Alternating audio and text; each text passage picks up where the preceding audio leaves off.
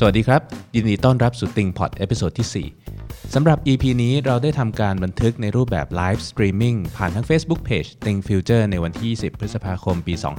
2563 ซึ่งเป็นช่วงเวลาที่รัฐกำลังทำการปลดล็อกล็อกดาวน์หลังจากยอดผู้ติดเชื้อไวรัสโควิด -19 ในประเทศลดลงอยู่ในระดับที่ปลอดภัย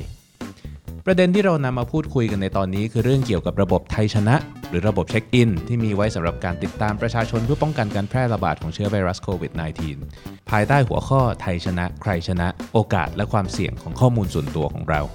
แม้ในปัจจุบันระบบไทยชนะได้มีการปรับปรุง ให้มีการเคารพสิทธิเสรีภาพของประชาชนมากขึ้น แต่ความรู้ความเข้าใจว่าข้อมูลส่วนตัวของเรานั้นมีค่าและสำคัญขนาดไหนก็ยังคงเป็นเรื่องที่สำคัญ วันนี้อยู่กับพวกเราเช่นเคย ทั้งคุณเออัครเดชจากคอยแมน คุณหานพีรพัฒน์จาก Blockchain Review คุณซันเจปอปลีจากบริษัท Crypto Mind และผมพิริยะสัมพันธารักษ์จากบริษัทฉลก .com สวัสดีครับ episode ของเราวันนี้ก็จะคุยเกี่ยวกับเรื่องไทยชนะแพลตฟอร์มใหม่ที่เพิ่งเปิดที่เราใช้ check in ตอนไปร้านต่างๆ ห้างต่างๆ ตอนนี้คนก็มีการพูดถึงเยอะ ซึ่งล่าสุดของเราก็มี Think Future ในบทความก็ได้ลงบทความเกี่ยวกับนี้ไป การตอบรับพอสมควรก็เดี๋ยววันนี้ผมซันเจดำเนินรายการ ผมพิริยะสัมพันธารักษ์นะครับ ก็เอ่อผมเอนะครับครับผมทานครับ อาทิตย์แล้วไม่ได้ไลฟ์อาทิตย์นี้มาใหม่ ก่อนหน้านั้นทำไป 2 ตอน แล้วอาทิตย์หนึ่งก็เว้น แล้วอาทิตย์นี้มาใหม่นะครับ พวกเราเป็นทีมที่สม่ำเสมอมากนะครับ เอ่อไทยชนะคืออะไร เอา basic สุดๆก่อนแล้วกัน แล้วใครไปใช้มาแล้วบ้างเอ่อผมยังผมยังไม่ได้เลยใช้นะวันอ๋อเออผมยังเลยคือผมอยู่ที่เคยเป็นแบบใช้แล้ว hermit กลางทุ่งนาเลย เพราะฉะนั้นเนี่ยวันเนี้ยเดี๋ยวต้องถามคนที่ได้เคย กล้าออกไปเอาข้อมูลส่วนตัวไปให้คนอื่นมาแล้วนะฮะทั้ง 3 คนเนี่ยว่าเป็นยังไงกันบ้าง ไม่มีใครไปเลยใช่ไหมครับ อ้าวสรุปไม่มีใครได้ไปไหนมาเลยเหรอเหมือนเหมือนเหมือนจะมีผมอยู่คนเดียวผมอะไปร้านแต่ว่าผมอ๋อตอนตอนเขาให้ยิงไทยชนะ เราก็ยิงแค่แบบเหมือน QR เขาก็ไม่ได้เช็คอะไรอืมเราก็ไม่ได้กดเปิดต่อที่สารภาพแล้วกันอ๋อคือไม่ได้ไปร้านยิงแล้วไม่ได้นอกกดห้างเช็คอินไม่ไม่ได้ได้เข้าห้างอะไรอือฮึจริงๆ เราไม่ต้องสแกนก็ได้เราเขียนชื่อก็ได้มันก็จะมีเขียนชื่อเบอร์โทรไปก็แค่นั้น แต่ว่าพอแอปสแกนก็ไม่มีอะไรมากไม่ต้องโหลดแอปเพิ่มก็สแกนผ่านไลน์ได้เลยพอเข้าไลน์ไปปุ๊บมันก็จะเป็น web app อันหนึง แล้วก็บอกว่าอ่าเรา check in ที่ไหนก็จบแค่นั้นจริงๆก็สงสัยเหมือนกันว่าเอ๊ะจริง ๆ แค่นี้เองเหรอ หรือว่ามันแอบเก็บข้อมูลอะไรเราเพิ่มเติม ซึ่งอันนี้ก็ไม่รู้เหมือนกัน แต่ถ้าเกิดเท่าที่ดูจากคร่าวๆเนี่ยก็แค่น่าจะบอกแค่ว่าเออเรา check in ที่ไหนประมาณนั้น คืออย่างประสบการณ์ผมนะครับไปวันแรกเลยครับที่ห้างเปิดจุดที่น่าจะเสี่ยงที่สุดในประเทศไทยไปถึงมีอุโมงค์เลยครับ แบบฆ่าเชื้ออันนี้ step แรกนะครับ เข้าไปฆ่าเชื้อเสร็จปั๊บเฮ้ยมันมี QR ต้องสแกน ไม่สแกนไม่ให้เข้าด้วย เราก็หยิบมือถือมากดสแกน ก็งงๆเฮ้ยสแกนไปทำไมอะไรเพราะตอนแรกเอาพูดตามตรงยังไม่ได้อ่านอะไรเกี่ยวกับเรื่องไทยชนะอะไรอย่างนี้เลย สแกนปั๊บมันให้ใส่เบอร์โทรอืมแล้วก็ต้องบอก check in เข้าห้างพารากอน เขียนว่าห้างพารากอนนะ ตอนแรกเราก็คิดว่าสแกนทีเดียวจบ พอเราเข้าไปในห้างพารากอนปั๊บ สแกนอุ๊ยโอเค ใส่เบอร์มือถือไป เข้าไปปั๊บกำลังจะเดินเข้าฝั่งห้าง ต้องสแกนอีกรอบอืม ว่าเข้าเป็น department store เวลาจะไปเข้าอออย่างเช่นร้านอาหารต้องสแกนอีกหนึ่งรอบแต่ตอนออกเนี่ยร้านเขาขอให้เราสแกนออกด้วยตอนแรกเราก็เฮ้ยทำไมต้องสแกนออกเพราะตอนนั้นนะตอนนั้นหมายถึงว่าเราผมผมไม่ทราบอะไรเลยนะเฮ้ยเราสแกนไปทำไมอะไรเพื่ออะไร แต่ก็โอเคเขาให้สแกนเข้าสแกนออกจบ ทุกคนก็สแกนกันไปไปไปมามาเริ่มแบบเริ่มงงๆประมาณเริ่มถามเขาแล้วว่าเฮ้ยต้องสแกนจริงๆเหรอเขาก็บอกเออช่วยสแกนหน่อยเพราะว่าถ้าเกิดเออไม่สแกนเนี่ยมันจะไม่รู้จำนวนคนในร้าน เราก็เริ่มเอะใจเฮ้ยรู้จำนวนคนแสดงว่ามันต้องมีที่ที่เราสามารถเช็คได้ใช่ไหมว่าจำนวนคนในร้านมันมันดูตรงไหนอืมปรากฏมันมีจริงๆ คือถ้าเกิดเข้าไปที่ merchant t h a i c h a n a com เนี่ยเราดูได้เลยว่าร้านไหนมีจำนวนคนณตอนนั้นเท่าไหร่ ทีเนี้ยมันกลายเป็นเรื่องได้ว่าถ้าเกิดสมมติเราไม่เช็คเช็คอินแล้วไม่เช็คเอาท์เนี่ยมันก็จะดูว่าร้านเต็มคนที่เข้าไปใหม่มันจะเข้าไม่ได้อืมเพราะว่ามันจะผิดกฎใช่ไหมเพราะว่าตอนเนี้ยเขารณรงค์กันเรื่องว่าเฮ้ยแบบในร้านมีคนได้กี่คนอ่า ต้องนั่งต้องห่างดูกัน capacity ของกี่เมร้าตนแล้วก็ใช่ใช่ใช่แล้วก็ดูว่าถ้าร้านไม่เต็มเกินไปอย่างเงี้ยคนไม่ได้เช็คเอาท์อย่างเงี้ยแล้วก็ร้านก็ดูใช่เต็มครับแต่จะบอกทุกคนว่าไอ้เช็คอินเช็คเอาท์เนี่ยรู้สึกเหมือนกับว่าเราไม่อยู่ตรงนั้นก็ทำได้ ตราบใดใช่ที่เรามี QR code ตรงนั้นผมก็เลยไม่แน่ใจว่ามันเรียกว่ายังไงอะอาจจะไม่ตรงขนาดนั้นหรือเปล่า อาจจะมีคนแกล้งกันได้หรือเปล่านี่ก็สงสารร้านนะ เพราะว่าถ้าเกิดสมมติเขาคนไม่มีในร้านเลยอะแต่ว่าคนเช็คอินแต่ไม่ว่าว่าจะในเพราะว่าออนตรงในใจหรือแอปไม่ตรงใจอะว่าเต็มเต็มอยู่ใช่ป่ะหรือว่ายังไงใช่มันจะขึ้นว่าเต็มใช่แล้วเหมือนกับถ้าเกิดเต็มอะเขาต้องให้คนเขียนแทน ทีนี้คนก็ไม่อยากเขียน เพราะว่าถ้าเกิดเขาเขียนเขาต้องเอามือจับปากกาใช่ไหมใช่มันก็กลายเป็นว่าเออเฮ้ยแบบเรารู้สึกดีกว่าในการที่ถือมือถือแล้วสแกน อีกอีกเรื่องหนึ่งที่ผมเอะใจคือเรื่องเบอร์มือถือเขาไม่ได้เช็คอะไรนอกจากเบอร์มือถือ ผมเชื่อว่าถ้าเกิดมันมีคนติดอะเขาก็คงโทรตามเบอร์เนี่ยแหละ แต่ว่ามันมันไม่ได้ห้ามอะไรเลยนะ ว่ามันไม่มีแบบ two factor อะอืมหรือว่าไอ้พวกอะไร OTP เช็คว่าเนี่ยเบอร์เราจริง ๆ หรือเปล่า ก็คือผมใส่เบอร์ใครก็ได้จริง ๆ แล้ว หรือแอบเอาเบอร์ใครมาให้โดน trace กลับไปใช่เล่นแอบก็ได้เอาเบอร์ใครก็ได้อ่าไม่ตอนที่เราสแกนเราไม่ต้องใส่เบอร์เลยนะเราแค่เข้าไลน์แล้วก็สแกนสแกนเสร็จจบเลยฐานเฮ้ยังไม่ได้กดสแต้องเช็ใส่คอินเบอไงร์นะมันจะมีรอบแรกมันต้องกดเช็คอิน กดเช็คอินปั๊บต้องใส่เบอร์รอบแรกนะ แต่ว่าหลังจากนั้นเบราว์เซอร์มันจะจำมันจะจำคุกกี้ไว้ว่าโอเคเนี่ยมันเราอาจจะจำไว้แล้วเราเคยใช้เบอร์นี้แล้ว แต่ถ้าเราเคลียร์คุกกี้เราก็ใส่เบอร์ใหม่ได้ คือถ้าพอยต์เหมือนกับทุกคนเนี่ยอยากอยากจะเซฟอันนี้ผมผมมองในแง่ที่ว่าทุกคนอะไม่อยากติดโรคหรือว่าถ้ามีคนติดโรคในร้านเราก็อยากจะรู้ ทุกคนก็จะใส่เบอร์จริงใช่ไหม แต่ผมก็เชื่อว่ามันจะมีไอ้กลุ่มคนที่แบบเราไม่อยากให้เบอร์จริงเราอะไรอย่างเงี้ยมันก็จะใส่เบอร์ปลอมมันก็จะมีสารในเกมสารภาพว่าผมเตรียมเบอร์เนื้อโฟนไว้แล้วพี่จะได้พี่ไม่ต้อต้องมีใช้เบอร์จมีริงเบอร์เนอร์โฟนทำไมเนี่ยเราเป็นคน privacy conscious นะฮะเราจะทำอะไรก็ หลายที่เลยที่ต้องใช้เบอร์โทรศัพท์เนี่ยถ้าเป็นไปได้คือจะไม่ใช้เบอร์ที่เป็นเบอร์จริงๆ จริงๆก็ไม่เรียกว่าเบอร์เนอร์หรอกมันสามารถ trace ได้อยู่ดีว่ามาที่เรานะแต่เป็นเบอร์ที่แบบซื้อต่อๆคนอื่นมาอะไรเงี้ยให้มัน trace ยากหน่อยเนี่ยเนี่ยใช้เบอร์หลักให้มัน trace ยากหน่อยอืมนะฮะเออแต่พวกนี้มันก็จะเป็นปัญหาใช่ไหมว่าแบบเออแล้วข้อมูลตรงนี้มันจะเชื่อได้ขนาดไหน มองมุมของคนที่ยังไม่ได้ใช้ระบบนี้เลยนะผมมองอย่างนี้ว่าแบบมันมีคำถามหลายอย่างเลยว่าเอ๊ะที่เขาทำทั้งหมดนี่เขาทำไปทำไมนะฮะทำแล้วมันมีข้อดีข้อเสียยังไง มีความเสี่ยงยังไง Data รั่วไหลไปเกิดปัญหาอะไรหรือเปล่า นะฮะอันนี้เข้าใจว่าเดี๋ยวจะเป็นเรื่องที่เราจะคุยกันวันนี้เนาะงั้นเอารพูดตามตรงนะครับ ก็ก็น่าจะมีคนลำคาญเยอะผมพูดจริง ๆ เลยเข้าอืมอืมผมสกผมต้องถือมือถือตลอดเวลา สแกนไม่ต่ำกว่าสิบรอบอะเพราะว่าอืมนึกภาพผมเข้าไปปั๊บ เข้าโซนห้างเข้าโซนซูเปอร์ก็ต้องสแกน ทั้งหมดลัจากนี่นั้นเข้าร้านอาหารก็ต้องสแกน ถ้าฟังจากที่เอพูดคือมันมัน voluntarily ใช่ไหมมันมันโดยสมัครใจหรือเปล่าอ่าเปลี่ยนเขาเอ่อระดับหนึ่งครับ คือตอนที่เขาออกไทยชนะมาเนี่ยเขาประกาศว่าให้ร้านค้ากรุณาช่วยเข้าร่วมก็คือว่าโดยสมัครใจนั่นแหละเขาไม่ได้บังคับอือฮึแต่ผมเข้าใจว่าพวกห้างหรือว่าอะไรเนี่ยเขาก็น่าจะมีความเป็นห่วงเขาก็อาจจะกลัวว่าโอเคสมมติเกิดอะไรขึ้นในห้างเขาก็จะไปแทร็กคนเนี่ยได้ขนาดไหนมันก็ต้องมีขบวนการที่เขา รู้ Data สักส่วนหนึ่งเกิดเหตุการณ์อะไรขึ้นมาเนี่ยเขาก็มีความรับผิดชอบ แต่ว่าก็ในเป็นในสิ่งที่ดีนะในใน practicality อะก็คือว่าเขาอะไม่ได้บังคับให้ใช้ไทยชนะ แต่ว่าห้างบังคับอืมให้คนที่ตอนก่อนเข้าห้างใช้ไทยชนะอืมอืมอืมไม่ไม่แต่งั้นเข้าผมไม่มได้องว่าเป็นอะไรที่ดีมากนะ เพราะประสบการณ์ของผมที่ผมเจอมาเนี่ย จริง ๆ ไปห้างมาสองวันละคือเหมือนผมโดนบังคับเลยนะ คือไม่ว่าผมเข้าไปที่ไหนเขาจ้องเลยนะ ว่าผมมากดหรือยังอือฮึคือถึงขั้นนั้นนะประมาณว่าเออถ้าเกิดแบบมองมือถือจริงๆอะคือถ้าเกิดผมแบบแค่ทำเป็นเหมือนแกล้งสแกนอย่างเงี้ยแล้วเดินเข้าเนี่ยเขาไม่เอานะคือบางที่เขาจะมีสติกเกอร์ติดด้วยประมาณว่าเนี่ยผมเขียวละเขียวแปลว่าเออผมทั้งเช็คอินแล้วแล้วก็วัดไข้แล้ว มันมันสรุปมันมีที่ขั้นนี้ไงที่แล้วพูดมานี่คือเขาไม่ได้บังคับเราเหรอ officially อะเขาไม่ได้บังคับ ตัวห้างอะเขา enforce ไงก็คือเหมือนบังคับให้ว่า สมมติไม่สแกนเขาไม่ให้เข้าเข้าห้าง เขาก็มีทริคของเขานะอ่าอย่างอืมเช่นว่าเฮ้ยเข้าไปปั๊บกดออกเลย ช่วยแบบสายอัพสายเอาเลยทันทีอะไรอย่างเงี้ยอืมก็คือว่าทำไมเขาก็อยากจะให้เราทรายแหละแต่ว่าก็ไม่อยากจะให้ลำคาญแล้วไม่อยากจะให้เราลืมอ๋อเขาก็คือบอกทริคได้อย่างเงี้ยเขาจะได้ไม่ไม่มีคนค้างอยู่ในร้าน แต่อย่างน้อยมันก็มีการ track ไงว่าเราเคยอยู่ในร้าน อันนี้ก็ถือว่าแล้วแต่คย้วาอมหวันงแย้งนะจริงๆเลยเหมือนใช่ไหมบางร้านบางร้านบางร้านก็มีอย่างนี้นะมาสองคนเอ้ยคนเดียวก็พออย่างเงี้ยคือ อันเนี้ยแล้วแต่ผมว่าแล้วแต่วิจารณญาณอาจจะไม่มีคนเช็คถึงขั้นว่ากล้องวงจรปิดว่าโอ้โหมันเข้ากันกี่คนผมว่าไม่ถึงขั้นนั้นครับอย่างเงี้ยอาจจะเป็นอย่างที่สันเจบอกแหละว่ามันมันไม่ได้บังคับอืมครับผม ขออนุญาตสรุปประเด็นนี้หน่อยหนึ่งนะฮะสำหรับคนที่เพิ่งเข้ามาฟังแล้วอาจจะเป็นเหมือนผม คือยังไม่ได้ไปไหนเลยนะก็ใช้ชีวิตอยู่กลางทุ่งนากลางป่ากลางเขา โชคดีว่ามีอินเทอร์เน็ตเนี่ยก็ไทยชนะนะฮะเป็นเขาเรียกว่าเป็น contact tracing app ของไทยนะครับที่ลอนช์มาเมื่อวันที่เท่าไหร่นะ 19 หรือ 18 จะไม่ได้ 18 ใช่ไหมฮะอ่าก็คือเป็นวันที่เราเริ่มมีการปลดล็อกเอ่อ ระดับที่2นะครับผมคือใครจะไปไหนมาไหนเนี่ยก็จะต้องทำการรายงานตัวแล้วกันรายงานตัวว่าเราได้อยู่ที่นี่นะเวลานี้นะนะครับโดยที่เราจะใช้อุปกรณ์มือถือของเราเนี่ยในการล็อกอินเข้าไปแล้วก็ล็อกเบอร์โทรศัพท์ของเราเอาไว้ ไม่มีมือถือก็จะใช้วิธีเอาบัตรประชาชนใช่ไหมเราก็เซ็นชื่อนะครับผมว่าเราได้มาที่นี่นะในช่วงเวลานี้เราก็ออกในช่วงเวลานี้นะครับ ซึ่งอย่างที่เอว่าเมื่อกี้คือจะเป็นการเก็บข้อมูลในระดับร้าน ถ้าเราเข้าห้างก็ไม่ใช่แค่ว่าเข้าห้างนี้แล้วจบ แต่ว่าเราเดินไปที่ไหนในร้านนั้นด้วย โอเค งั้นเดี๋ยวเราต่อกันที่คอนเซิร์นหลาย ๆ อย่างแล้วกัน อย่างเมื่อกี้ที่เราคุยกันเนี่ยมันจะมีเรื่องว่า เอ๊ะ พวกนี้มันเป็นเรื่องการสมัครใจหมดเลย คราวนี้ถ้าเรามามองอีกด้านหนึ่งคือว่า contact tracing เนี่ยเป็นเรื่องสำคัญเหมือนกัน อันนี้เราปฏิเสธไม่ได้ว่าตอนนี้เราอยู่ในสถานการณ์โรคระบาดขั้นรุนแรงนะฮะ เป็น pandemic ใช่ไหมไม่ใช่ epidemic ด้วยซ้ำนะครับ ในสถานการณ์แบบนี้มันมีข้อเสียหลายอย่าง มันมีปัญหาหลายอย่างที่เกิดขึ้น สิ่งหนึ่งที่รัฐบาลอยากจะทำสิ่งหนึ่งที่ประเทศอยากจะทำก็คืออยากจะให้เศรษฐกิจนั้นเนี่ย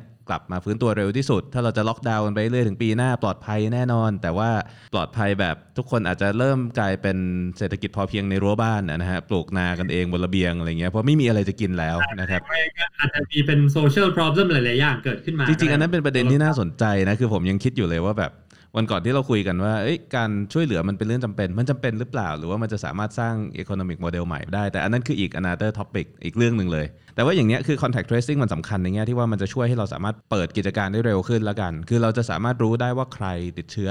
แล้วคนที่ติดเชื้อแล้วเป็นผู้แพร่เชื้อเนี่ยได้แพร่เชื้อไปให้ใครแล้วบ้าง ใครต้องระวังตัวใครต้องเข้ามาตรวจมาตรการในการตรวจโรคว่าจะตรวจใคร ประเทศไทยต้องการเพิ่มอัตราการตรวจเพิ่มขึ้นเป็นเท่าไหร่นะ วันละแสนหรืออะไรใช่ไหมนะฮะคือสูงมากใช่เป้าเขามันก็ไม่ใช่ตรวจดะๆไงมันก็จะตรวจกับกลุ่มคนที่เรียกว่ามีความเสี่ยงเพิ่ม มันก็จะทำให้ผลการตรวจนั้นเนี่ยมีประสิทธิภาพมากขึ้น แล้วก็เราก็สามารถ contain โรคเอาไว้ได้ในขณะที่คนที่ไม่ได้ติดเชื้อไม่ได้อะไรเนี่ยก็สามารถที่จะใช้ชีวิตประจำวันปกติทั่วไป เปิดโรงเปิดร้านกลับมาให้เศรษฐกิจฟื้นฟูได้เร็วที่สุด concern เมื่อกี้นี้อันเลนี้ยน่าอันนี้น่าจะเข้าเข้ากับพวก new normal ที่เราพูดถึงกันใช่ไหมเพราะว่ารอบแรกที่มีโควิดมา เราไม่มีการเตรียมตัวอะไรแบบนี้เลยใช่ใช่อันนี้คือคือเป็นหนึ่งใน new normal ที่เกิดขึ้น อย่าไปเรียกว่า new normal เลยเพราะผมคิดว่ามาตรการนี้ไม่น่าจะมีอายุยืนนะฮะแต่ว่าในช่วงระหว่างที่ต้องเฝ้าระวังเป็นพิเศษต้องควบคุมอย่างนี้เนี่ยก็เป็นเรื่องที่ที่เขาทำกันแล้วกันนะ ต้องบอกงี้ก่อนว่า contact tracing เนี่ยไม่ใช่เรื่องใหม่ ไม่ใช่เรื่องที่เพิ่งเกิดขึ้นแบบโควิดแล้วเราจะมานั่งคอนทำ contact tracing กัน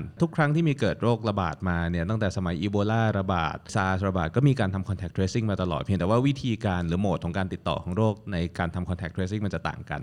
HIV มีการทำ contact tracing ถ้าคุณป่วยเป็น HIV คุณจะต้องทำรายงานทันทีว่าคุณมีเพศสัมพันธ์กับใครบ้างนะครับซึ่งจริงๆมัน trace ค่อนข้างง่ายนึกออกไหมมันไม่ต้องอันนี้ไม่จำเหมือะอนไรเรามากเดินเดินไปจามใส่ใครหรือว่าเดินเข้าร้านไหนนะเออเออมันมันไม่ได้ง่ายขนาดเดินผ่านกันแล้วจะติดนะฮะเพราะฉะนั้นเนี่ยวิธีการ trace มันก็จะแบบมี point of data ค่อนข้างน้อยโอเค อันนั้นก็คือมันต้องบอกว่ามันไม่ใช่เรื่องใหม่เพียงแต่ว่าโหมดของการติดต่อของตัวโควิด -19 เนี่ยมันเป็น droplet มันไม่ airborne แต่มันคือ droplet คือเป็นละอองน้ำลายละอองที่เราหายใจมากับลมหายใจของเราเนี่ยนะฮะซึ่งมันสามารถทำให้ติดกันง่ายขึ้นเพราะนั้นการทำ contact tracing จะทำยังไงให้มัน effective อันนั้นเป็นโจทย์ที่รัฐบาลทั่วโลกต้อง tackle นะครับของไทยเราทำเป็นแอปมาแบบเนี้ย ประเด็นอันหนึงเลยคือว่ามันเหมือนที่ทั้งหารทั้งเอทั้งซันเจ voice concern เมื่อกี้นี้คือว่าแล้วถ้าถ้าทำไม่จริงอะอย่างเมื่อกี้เทคนิคที่เขาบอก check in check out เลยมีปัญหาไหมเราอยู่ในร้านเนี่ยบอกว่าเข้าไปบ่ายโมง เราออกจริงบ่ายสองแต่เรา check out ว่าเราออกไปแล้วบ่ายโมงห้านาที แล้วเราไปตรวจว่าเราเจอเชื้อ คนที่เขาอยู่ในร้านกับเราตั้งแต่บ่ายโมงห้านาทีถึงบ่ายสองเขาจะไม่ได้รับ notification เพราะฉะนั้นทำ contact tracing แบบนี้มัน work หรือเปล่า ไม่ผมว่าอย่างน้อยอะสมมติถ้าพี่ไปห้างเวลานั้นวันนั้นเขาก็อาจจะมีมาตรการประกาศเขาก็คงไม่ได้ประกาศแบบเป๊ะๆก็อาจจะประกาศ ผมว่าสุดท้ายแล้วก็ต้อง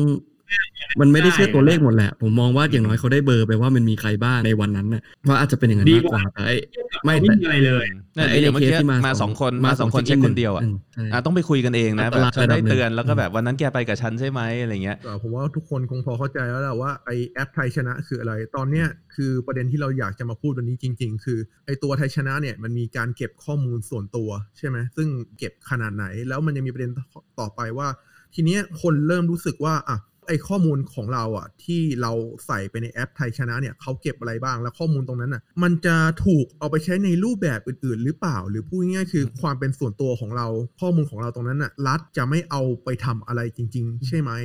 ในวันที่เราก็รู้กันว่าในปัจจุบันน่ะความน่าเชื่อถือของรัฐเนี่ยเอ่อก็ถ้าพูดตรงๆก็ไม่ไม่ค่อยมีเท่าไหร่นะนะความเชื่อถือของรัฐเหมือนกับเอาคอยตอนนี้เรียกเรียกอย่างนี้ดีกว่า เราเราแบ่งมันก่อนว่าการเก็บข้อมูลเนี่ยมีอยู่สองส่วนอืมคือส่วนสำหรับบุคคลอย่างประชาชนกับส่วนของคนที่เป็นร้านค้าใช่ไหมคือร้านค้าเนี่ยเขาต้องสมัครใจมาก่อนอยู่ละเพราะว่าเขาต้องเอาอ่าเอาร้านของเขาขึ้น ขึ้นในที่นี้คล้ายๆกับขึ้น Google เลยครับประมาณว่าร้านเราอยู่ไหนอยู่อยู่ลัติจูดลอติจูดเท่าไหร่อ่าร้านเรามีคนได้กี่ที่นั่ง สมมติร้านผมมีได้ 20 ที่นั่งผมก็จะเขียนไป 20 ใช่ไหมรับไป 20 คน ทีนี้ ทำไมผมถึงอยากเอาขึ้น ก็ถ้าเกิดผมเอาขึ้นร้านผมคนเช็คได้เลยว่า ตอนเนี้ยคนเต็มหรือยังปลอดภัยไหมใช่ไหมเพราะว่ามันดูได้เลยว่าตอนเนี้ยมีคนกี่คนในร้านอืมเนี่ยมันจะเราสามารถเข้าไอ้ merchant thai china com ได้เลย แล้วเช็คตรงนี้ได้หมดเลย อันนี้คือฝั่งหนึ่ง ซึ่งส่วนมากถ้าเราบอกว่าร้านสมัครใจผมเป็นร้านไม่มีปัญหาเขายอมเขาเป็นคน list เองอยู่แล้วข้อมูลตรงนี้ ส่วนของคนคนทีนี้ถามว่าสมัครใจไหมส่วนมากอย่างที่ผมบอกตามประสบการณ์ผมไม่รู้ด้วยซ้ำว่าสมัครใจได้หรือเปล่า เพราะว่าผมเดินไปปั๊บ ถ้าผมจะเข้าร้านเขาบังคับผม แต่บังคับในแค่เนี้ยจริงๆเขาเขาก็ไม่ได้เรียกว่าบังคับหรอกแต่หมายถึงว่าเขาก็อยากจะให้ผมทำแต่ผมก็ทำเพราะผมก็รู้สึกไม่ได้เสียอะไรใช่ไหมใช่ครับว่ากดดันให้ทำก็โอเคใช่ก็คือเช็คอินไปพร้อมกับใส่เบอร์มือถือใช่ไหมทีนี้ถามว่าข้อมูลผมไปโผล่ที่ไหนไหมสิ่งที่โผล่มีอยู่อย่างเดียวเลย คือว่าจำนวนผมจะไปเพิ่มอยู่ในตัวเลขของร้านนั้นอืมแต่เบอร์มือถือผมอ่าตัวตนของผมหรืออะไรอย่างอื่นเนี่ยมันไม่ได้ถูก record record ก็อย่างที่บอกแค่เบอร์มือถือ ยังไม่มี location ยังไม่มีอะไรเท่าที่ทราบ ดังนั้นเอ่อ ถ้าเขาจะรู้จริงๆ มันก็แค่ว่าตัวเบอร์มือถือใช่ก็คือใช่ก็คือเบอร์มือถือจะลิงก์กับเวลาการเข้าร้านต่างๆของผมอือฮึแค่นั้นจุดนั้นเอง แต่ว่าข้อมูลตรงเนี้ยก็ไม่ได้ถูกปล่อยไป Public ไม่เหมือนกับที่เราสามารถ search search ร้านแล้วดูได้ว่าคนในร้านมีเท่าไหร่ ข้อมูลของคนเนี่ยจะถูก encrypt อันนี้ตามที่เขาว่ากันนะ ว่ามันถูก encrypt อะไรอย่างดีละอ่าไม่มีทางหลุดอะไรแน่นอนถ้างั้นถ้าเราแยกเป็นสองฝั่งเนี่ยเ encrypt แบบสาม layer หรือสามใช่สามที่หรืออะไรทุกอย่างเนี่ยใช่น่าจะใช่เทคนิคก็คือฝั่งหนึ่งอะสมัครใจ เขาเอามาให้เองอีกฝั่งหนึ่งโอเค ผมต้องให้เพราะผมจะเข้าร้านอืมเรามองเป็นอย่างนี้ก่อน ทีนี้อะถามถามทุกคนก่อนดีกว่าว่าความ concern เนี่ยคิดว่ามาจากฝั่งไหนก่อน จริง ๆ ผมว่าความ concern น่าจะเป็นตัวบุคคลมากกว่าตอนแรกอะคือจริงๆ ข้อมูลพวกนี้ถ้ามองอีกมุมหนึ่งอะ Google อะไรก็มีนะ สมมติบางครั้งถ้าเราไม่รู้ตัวอย่างไออืมเคยใช้เห็นว่าไอ้ Google Timeline ที่มันชอบขึ้นมาในมือถือบางครั้งอะโอ้โหถ้าใครไม่ปิดโลเคชันมันจะรู้เลยว่าทั้งเดือนนั้นอะ เราเดินทางไปที่ไหนบ้าง เข้าออกกี่นาทีอยู่ที่สถานที่ไหน แล้วพอเราไปใช้เปิด Google อย่างเงี้ยมันก็จะมีแบบเดินออกจากร้านกาแฟปุ๊บก็จะมีว่า would you recommend this place แล้วก็ให้ rating rate ร้านมาเลยอย่างเงี้ยอืมจริง ๆ ข้อมูลพวกนี้ในเชิงแบบ practical อะมันผมว่าเราโดนเก็บอยู่แล้ว แต่ว่านี่คือเหมือนแบบ in your face มากกว่ามันคือมาตรงหน้าเราอะแล้วขอจะได้รู้สึกเออใช่ไหมช่วยเช็คอิน ถ้าคือไม่มีการขอแล้วมัน seamless อะ ผมว่าก็อาจจะแบบว่าคน friction ก็น่าจะร้อยลงกว่านี้คนแบบอาจจะไม่ได้แบบว่าระแวงหรือว่ามีคำถามเยอะแยะขนาดนี้ เพราะว่านี่เราก็คือเขาต้องแบบสแกน QR code หน่อยสมมติสภาพเราเดินเข้าเลยเขารู้เลยอย่างเงี้ยใครจะว่าอะไรใครจะไปพูดอะไรได้ แต่ถ้า seamless แต่เลยมันเหมือนน่ากลัวมันเหมือนลักหลับเลยนะ แต่ว่าจริงๆก็ต้องบอกว่าเราโดนลักหลับกันมานานแล้วคือเราอยากพูดในมุมมองเราบ้าง เรามองว่าผลกระทบที่เกิดขึ้นต่อบุคคลน่ะในรูปแบบของการเก็บข้อมูลขององค์กรเอกชนน่ะ อย่างพวก Facebook ตรงนั้นน่ะเราไม่ค่อยรับรู้อะไรมาก แต่ว่าพอเป็นรัฐเนี่ยภาพลักษณ์มันต่างกันเยอะมาก เพราะตอนนี้เราไม่ไว้ใจรัฐ ต้องพูดเลยว่าเราไม่ไว้ใจรัฐ แล้วก็พอดีได้มีโอกาสแล้วเราไปไว้หาใจ Facebook เกิดกันอะผมว่าผมไว้เออถ้าผมพูดไว้ใจรัฐได้มากกว่า Facebook นะ เอออืมเหรอ ก็อาจจะอะเป็นดูดิมองหารก่อนก็ได้เอามุมมองหารก่อนเออ ในคือในไม่นะในมุมมองของเราอะคือเรามองว่าสมมุติว่าเอาง่ายๆ ผลที่ตามมาจากการให้ข้อมูลกับไทยชนะกับข้อมูลใน Facebook อะมันไม่เหมือนกันคือ Facebook อะในมุมมองของเราคือมันเอาไปถูกใช้ในแง่ถ้าพูดง่ายๆคือเอาทำให้เขามีกำไรอะแต่คือเหมือนกับว่าไอ้ข้อมูลตรงนั้นอะเขาเอามาใช้ในแง่การตลาดที่เราไม่รู้ได้รู้สึกแย่ แต่พอเป็นรูปแบบรัฐ เราคุ้นเคยกับสิ่งที่เกิดขึ้นมากที่สุดเกิดขึ้นแน่ๆคือ มีประกันโทรมาหาเรามีบัตรเครดิตโทรมาหาเรา คงไม่มีเคยมีใครให้แบบเบอร์กับ Facebook ไปแล้ว Facebook ขายเบอร์นั้นให้กับประกันแถวบ้านหรือเปล่างั้นงั้นคือมันอาจจะมาถึงก็ได้นะฐานคอนเซิร์นเนี่ยจริงๆแล้วอะมันเป็นเรื่องว่าเขาไม่ใช่ว่าข้อมูลจะหลุด หรือว่าจะมีการแฮ็กข้อมูลตรงนั้น เพราะว่ามันถูกเข้ารหัสอะไรอยู่แล้วแหละ แต่จะกลายเป็นว่าเฮ้ยเขาเอาไปทำอะไรที่เราไม่ต้องการหรือเปล่า เพราะอันนี้ใช่อันนี้ก็เห็นด้วยนะเพราะอย่าง Facebook กับ Google เลยเวลาเขา track เราเนี่ยมันจะมี term and condition อะไรชัดเจนอยู่ละอือฮึเราสามารถ opt in opt out อ่าอาจจะ opt out ได้ไม่หมด แต่ว่ามันจะมีขอบเขตที่ว่าเขาจะบอกเลยว่าเอาไปทำอะไรบ้างยกตัวอย่างอย่าง เวลาเราเปิดเป็นสมมติเรา search ชื่อร้านอาหารใน Google เรารู้เลยนะว่าตอนไหนคนเยอะตอนไหนคนน้อย เดี๋ยวนี้รู้ด้วยซ้ำว่ามีคิวเยอะหรือเปล่าตอนนี้มีคนรอต้องรอประมาณกี่นาที ซึ่งเขาเช็คตรงนี้ได้จากข้อมูลที่คล้ายๆโดนลักหลับนั่นแหละว่าเราไม่รู้คือแบบเขา track แบบ anonymous ใช่ไหมอะทีเนี้ย อันเนี้ยกลับกันคือเขา track อย่างเห็นได้ชัดต่อหน้า มันทำให้เรารู้ แล้วเราก็เลย concern ว่าไอ้ข้อมูลที่มันชัดเจนขนาดเนี้ย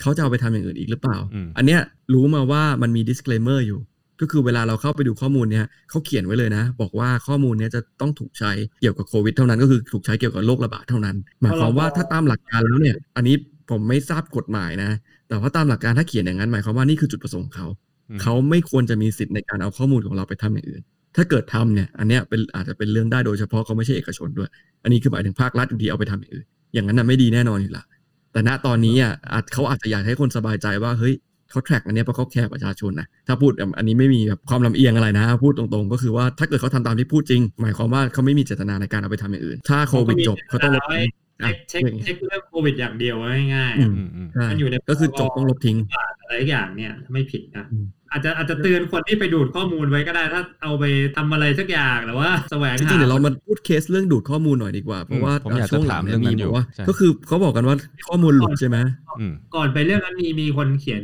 คอมเมนต์มา คุณทันชาอ่าดูคุณทัดูนชาในบอกว่าคอมเมนต์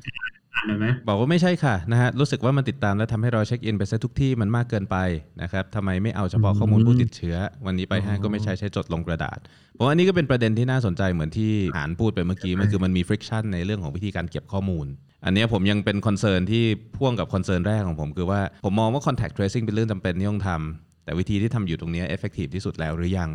แล้วในที่สุดเนี่ยมันจะได้เข้าใจประโยชน์จริงหรือเปล่า ถ้านี่คือ feedback ก็คือที่ได้ว่ารับจากผู้ใช้งานอะผมว่าในแง่ UX มันต้องต้องปรับแล้วล่ะ เมื่อกี้เอก็บอกว่าข้อมูลที่เก็บไปมีการ encrypt ข้อมูล มีการเข้ารหัสเก็บเรียบร้อยนะฮะไม่สามารถที่จะขโมยไปใช้ทำอะไรได้ แล้วก็ตัวรัฐเองก็เขียนเอาไว้ว่าใช้ทำอะไร เพื่อเหตุผลเฉพาะด้านนี้เท่านั้นนะฮะล็อกเอาไว้ทางด้านกฎหมายแล้วนะครับจะใช้ไม่ใช้อันนั้นอีกเรื่องเราก็ต้องไปว่ากันอีกทีหนึ่ง คราวนี้เนี่ยมันก็มีข่าวเรื่องข้อมูลรั่ว โพสต์กันเต็มอินเทอร์เน็ตเลยว่าเนี่ยข้อมูลเนี่ยมันถูกส่งเป็น plain text เลยมั้ง ใช่ไหมนะฮะสามารถที่จะจะ spoof ออกมาได้ตรงๆเลย ผมไม่แน่ใจว่า encryption ที่เกิดขึ้นน่ะมันเกิดขึ้นที่จุดไหนเออคือมันเป็น end to end encryption ที่มัน encrypt ตั้งแต่ก่อนจะทำแพ็กเกจข้อมูลส่ง หรือว่ามันไป encrypt ในเฉพาะ database แล้วถ้า encrypt เฉพาะ database แล้วข้อมูลมันดูดได้อย่างนี้ก็ถือว่ามันไม่มีประโยชน์ในการ encrypt หรือเปล่า อันนี้ให้ผมอธิบายก่อนเอาแบบ ที่เขาเรียกกันว่าดูดข้อมูลก่อนเลยนะว่ามันอะมันทำงานยังไง ข้อมูลที่เขาดูดกันเนี่ยเป็นข้อมูลที่เรียกว่า Public หรือว่าเปิดอยู่แล้วเป็นไม่ส่วนใช่ว่าที่เป็นเราส่วนไปแฮเปิกดอะไรเขาใช่เออเป็นส่วนเปิดส่วนที่เปิดเนี่ยอย่างที่ผมบอกว่ามันจะมีข้อมูลของฝั่งร้านค้าอืมร้านค้าเนี่ยต้องการให้เปิดเพราะว่าเขาต้องการร้านคือเหมือนลิสต์อยู่ใน Google เนี่ยแหละคือเขาต้องการให้คนเห็นชื่อร้านเขา แล้วกดเข้าไปในร้านเขารู้เลยว่ามีคนเท่าไหร่ อันนี้ถึงเป็นข้อมูลเปิด เราสามารถเข้าไปที่ merchant.thaishana.com เนี่ยเข้าไปปั๊บเรากดชื่อร้านเรารู้ข้อมูลตรงนี้เลย ทีเนี้ยข้อมูลพวกเนี้ยถ้าเป็นคนปกติดูเขาก็จะดูเฉพาะร้านที่เราสนใจใช่ไหมสมมติเราอยากจะไปกินร้าน เอ่อใช่เราก็แค่ดูบีร้านคิวพาซ่าอย่างเงี้ยเราก็ใช่แค่ดูว่าเออช่วงนี้มันมีกี่คนอยู่เต็มใช่หรือเปล่า แล้วในขณะเดียวกันเราเราจะไม่มีทางโหมานั่งไล่ดูว่าร้านมันมีกี่หมื่นร้านอยู่ในประเทศไทยที่อยู่ในระบบนี้ใช่ไหมอืมแต่ว่ามันก็มีอืมอีกไอเดียหนึ่งสมมติคุณเป็นโปรแกรมเมอร์คุณเป็นอะไรอย่างเงี้ยคุณบอกเฮ้ยถ้าเกิดร้านไทยมัน list อยู่บนนี้หมด แล้วข้อมูลมันเปิดหมดอย่างเงี้ยเราสามารถใช้ประโยชน์จากตรงเนี้ยในการที่ว่าอย่างแรกเลยครับ รู้เลยว่าร้านไทยมีกี่ร้านที่อยู่ในแต่ละห้าง สมมติทุกร้านต้องใช้นะ ถ้ามองในแง่ทุกร้านต้องใช้อืมเขารู้ list ร้านละ ซึ่งข้อมูลตรงนี้ถามว่าปกติหากันง่ายๆไหม มันก็พอหาได้ แต่ว่าดึงมานก็ต้ง่าอยขเอฟนาดไหนมันก็ต้องมี effort มันก็ต้องมี effort อันเนี้ยเยอะกว่านี้ไหมใช่ เราสามารถใช้ API เนี่ยยิงไปแล้วดึงอันนี้กลับมา เขียนสคริปต์ได้ไม่ยาก บวกกับว่าไอ้จำนวนคนเท่าไหร่เนี่ย ถ้าเราสมมติเราเข้าไปตอนเนี้ย เรารู้ว่าคนเท่าไหร่ ไม่ค่อยมีความหมายเท่าไหร่ พรุ่งนี้เข้ามันก็ตัวเลขไม่เหมือนเดิมละ แต่นึกภาพว่าถ้าเกิดมีใครเนี่ยเขียนสคริปต์แล้ว run มันตลอดเวลา สมมติทุกๆหนึ่งนาทีทุกๆสิบนาทีอย่างเงี้ย เราสามารถ map ได้เลยว่าร้านไหนมีจำนวนคนเท่าไหร่ ณเวลานั้น สมมติเราทำไปหนึ่งอาทิตย์เนี่ย เราจะมีกราฟมีชาร์ตทุกอย่างเรียบร้อยเลยนะ ร้านในที่เนี้ยในห้างเนี้ยมีคนร้านไหนเข้ามากสุด ร้านไหนเข้าน้อยสุด คือมันกลายเป็นอืมข้อมูลที่แบบยิ่งกว่าที่ Google track เราอีก ด้วยความที่ว่าคนคล้ายๆกับโดนกดดันให้ check in check out มันจะเป็นข้อมูลที่ชัดมาก แต่ข้ผมมูลว่าเชื่อเชื่อว่ากริงๆ ข้อมูลพวกนี้อะตัวห้างเองเขาก็มีอยู่แล้ว แต่ว่าแค่ว่าตอนนี้คือว่าคนปกติสามารถเข้าไปดู Data นี้ได้ส่วนหนึ่งหรือเปล่า ใช่ใช่คือมันกลายเป็นอย่างนั้นมากกว่า แต่ผมผมมองว่าจริงๆ มันไม่ใช่ปัญหาอะไรนะ ในเมื่อเขาจะคิดจะเปิดข้อมูลอยู่แล้ว แต่มันอาจจะมีคนหัวหมอแหละ ว่าเฮ้ยถ้าเขาสามารถ Data ตรงนี้ไปได้เนี่ยเขาเอาไปทำธุรกิจอะไรเกี่ยวกับธุรกิจเขาได้ไหม เอาไปใช้ต่อไปขายต่อ ผมก็เลยคิดว่าเป็นเพราะอย่างนี้ยแหละ มันถึงมีสิ่งที่เรียกว่า disclaimer ขึ้นมา ว่าอันเนี้ยเป็นข้อมูลสำหรับโรคระบาดหรือโควิดเท่านั้นไอ้ตรงเนี้ยคือคือคีย์หลักเลยว่าเป็นการห้ามนั่นแหละคือโอเค ผมเปิดให้คุณดู แต่ไม่ได้แปลว่าคุณจะเอาไปทำอะไร ไปเชิงพาแสณิวชย์งอะไรอหาย่างผนี้ลได้ประโยชน์อะไรอย่างเงี้ยอันนั้นการการห้ามแบบนี้เนี่ยนี่คือมันก็เหมือนกับป้ายห้ามจอดข้างทางวะใช่ถูกคือต้องในที่สุดครับมันก็จอดกันใช่เต็มไปซึ่งหมดอยู่ดี มันก็เหมือนกับใช่ข้อมูลธนาคารที่เขาบอกว่าเขาเก็บเป็นความลับแล้วก็ไม่มีใครรู้ แต่ว่าทุกครั้งที่เรารู้ว่าทุกครั้งที่เราเปิดบัญชีธนาคาร เปิดบัตรเครดิต สักพักหนึ่งก็จะมีบริษัทประกันโทรเข้ามาให้เปิดประกัน อันนี้ก็เป็นอะไรที่อันตรายแต่อย่างน้อยๆเลยนะผมผมพูดในแง่ดีก่อนอืมละกันว่า ร้านค้าสมัครใจที่จะไปอยู่บนนั้นอืมแต่อย่างน้อยแบบไม่ใช่ไม่ใช่แบบเบอร์โทรศัพท์เราหลุดอะอย่างเงี้ยไว้ใจได้ที่ผมคืบออกคนที่มันสิ่งที่ออกไปไปติดต่อ มันก็น่าจะไปติดต่อด้านร้านค้าด้าน corporate ใช่มากกว่าใช่แหละว่าจะไปหาประโยชน์อะไรกับด้านนั้น ไม่น่าจะใช่จาก retail user อย่างเราแต่ถ้าประชาชนหลุดอันเนี้ยอีกเรื่องหนึ่งคนละสเกลละใช่คือถ้าเกิดเบอร์โทรศัพท์ตรงนั้นหลุด แต่ว่าอันเนี้ยเขาก็บอกมาว่าเฮ้ยเขาดูแลอย่างดีไม่มีปัญหานะ อันนี้จะเชื่อหรือไม่เชื่อ ก็กลับมาที่เรื่องความเชื่อถือเนาะอันนี้เราเราจริงไม่จริงมีๆอันไม่อันมีอันนี้เดี๋ยวเล่า backstory นิดนึงก็ได้คือที่เราเขียนบทความกันไปตอนแรกเราก็งงๆอยู่เมื่อวานนี้ผมก็ได้มีโอกาสคุยกับเอ่อคุณสมคิดไงที่เขาทำตัวแอปไทยชนะนี่แหละเขาก็เลยมีการเล่าให้ฟังจริงๆ มันผิดพรบอะไรโรคระบาดเนี่ยถ้าสมมติ Data พวกนี้มันเปิดจริง แต่ว่าใช้เฉพาะเรื่องโควิดเท่านั้นไม่ใช่ว่าให้คนดูดไปใช้แสวงหาผลประโยชน์เขาก็พูดเขาก็บอกมาอย่างนี้นะเออมันก็ชี้แจงในระดับหนึ่งแหละผมว่า ห้ามก็ก็ระตอนแรวังกเราระก็วังกันงงแล้วกันครับห้ามคนหายใจเออเราอาก็กาศสีเนี้ยคือคือคือเราเข้าใจเราเข้าใจว่าว่ามันพยายามมีความคิดที่จะให้มันรอบคอบแต่ว่าบางทีมันก็ต้องตั้งคำถามไงว่ามันมันมันเอฟเฟกตีฟจริงหรือเปล่า ดีไซน์อาจจะผิดตรงนั้นหรือเปล่าใช่ไหมหรือว่ามันควรจะปรับปรุงแก้ไขไหมเราเราควรที่จะยอมมันไป หรือว่าจริง ๆ ผมคิดว่าเออถ้าเป็นไปได้มันมีใครสักคนที่จะค่อยๆ ช่วยเสนอวิธีการ แต่ว่าจริงๆก็ต้องบอกเราไม่ได้มีความรู้อะไรตรงนั้นนะครับ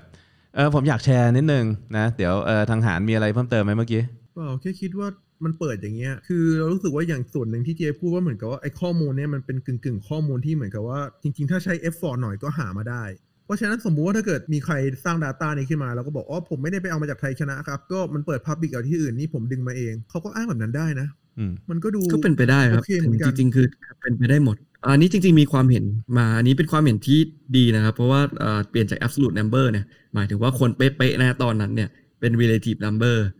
เป็นเปอร์เซ็นต์อย่างบเงี้อยกว่าร้านตอนนี้ย่งเต็มไปแล้วคือห้าสิ่สิบงเปอร์ที่เซ็นต์ก็คือมันช่วย Google เอาง่ายๆ Google เขาห่วงห่วงตัวเลขของเขาแหละ คือเขาจะไม่บอกหรอก ยกเว้นเราเป็นร้านที่แบบอยู่กับเขาใช่ไหมเออเออคนข้างนอกดูได้แค่ว่าตอนเนี้ยมันดูเยอะหรือน้อย อันเนี้ยผมว่าก็เป็นอีกทริคหนึ่งที่ดีอืมว่าเอ้ยไม่จำเป็นต้องบอกคนเป๊ะๆอันเนี้ยก็เป็นเรื่องดีไซน์แล้วกับที่อ่าพี่ตามบอกเกี่ยวกับว่าเออเฮ้ยมันอาจจะไม่ใช่วิธีการแก้ปัญหานะ บอกว่าคุณจะโดนจับ คืออะเราอาจจะต้องหาวิธีอื่นอะไรแบบนี้แทนเออคำถามอีกอย่างหนึ่งคือ แล้วทำไมในเมื่อข้อมูลตรงนี้บอกว่าจะใช้สำหรับโควิดเท่านั้น เพราะฉะนั้นคือข้อมูลที่เขาจะเอาไปใช้ในแง่ของโควิดเนี่ยคือมันก็แค่คนกลุ่มเดียวใช่ไหมถูกไหมคือสมมติว่าถ้าเกิตาดมหมีลักใครคือเป็นโรคแค่เนี่ยภาครัฐด้วยซ้ำเออแค่ตมหลักแค่ภาครัฐใช่ไหมคือ แล้วทำไมไอ้ข้อมูลตรงนี้มันไม่เข้ารหัสให้จบจบๆไปให้เฉพาะภาครัฐเท่านั้นที่เข้าได้ทำไมต้องเป็นมันข้อมูลมันอยู่โอเพนที่คนสามารถดูดได้เออแล้วก็ทำไมเขียนทำไมมันคำเตือนเออแปะไว้ว่าเอามาเอาไปแล้วอย่าเอาไปใช้นะเออมันมันดูไม่มันแปลกอย่างอย่างที่ผมบอกคือเขาอยากให้อยากให้คนเนี่ยสามารถซื้อร้านอาหารได้ อันนี้เป็นดีไซน์เลยนะ คือเขาต้องการให้คนดูได้ว่าร้านมันที่ดีเขาจะไซไปน์ให้ทำอย่างนั้นได้โดยเต็ไม่ต้องไม่เปิดเต็มข้ออะไรมูลเงี้ย จริงๆ ระบบพวกเนี้ยเราโหแม้เสียชื่อหมดเนาะเราอยู่แบบวงการคริปโตนะฮะระบบพวกนี้มันออกแบบให้เราสามารถที่จะเข้าใจครับทำสิ่งเหล่านั้นได้หมดเลยโดยไม่ต้องเปิดเผยข้อมูลส่วนตัวใด ๆ เลย นึกออกไหมใช่ครับจริง ๆ อยากจะแชร์เรื่องของอำนาจของข้อมูลเหล่านี้นิดนึงว่ามันทำอะไรได้นะข้อมูลผมยังไม่ได้ดู ผมยังไม่ได้มีโอกาสไปดูดข้อมูล แล้วหลังจากที่ฟังสันเจพูดเมื่อกี้ผมคิดว่าผมคงไม่ดูด นะครับแต่ว่าเท่าที่เห็น screenshot โพสต์กันมาแล้วกันสิ่งที่เราได้จากข้อมูลเมื่อกี้เลยคืออะไรหนึ่งเบอร์โทรศัพท์ชื่อร้าน เวลาเช็คอิน เวลาเช็คเอาท์นี่คือที่เห็นเป็น plain text ดื้อๆเลยนะ มันเหมือนจะไม่มีอะไรนะ แต่ว่าขอพูดถึงเคสอันหนึ่งที่เป็นเคสที่โด่งดังมากๆในอดีตนะฮะหลายคน4 3 4 คนตรงนี้น่าจะเคยได้ยินเคส Target ใช่ไหมที่ห้าง Target ไม่เคยนะนะห้าง Target ใช้ข้อมูลหมเออห้าง Target ใช้ข้อมูล customer data เนี่ยในการที่จะ predict เอ่อไม่ว่าจะเป็นการสต็อกของการส่งพวก marketing material ทั้งหลายอันนะอันนี้เป็นในยุคแรก ๆ ที่เริ่มมีการใช้ big data กันนะครับอันนี้ก็เป็นเคสที่โด่งดังเลยว่าจำได้ละ ว่าทุกคนไปอ่านแบบพยายามจะแข่งกันใช้ Data พวกเนี้ยที่จะเอาชนะทางด้านการตลาดให้ได้นะแล้วมันมีอยู่ครั้งหนึ่งที่ Target เนี่ยเขาสามารถที่จะวิเคราะห์ได้เลยว่าใครเนี่ย behavior พฤติกรรมในการซื้อของของคนที่มันเปลี่ยนแปลงไปเนี่ยมันจะแสดงถึงอะไร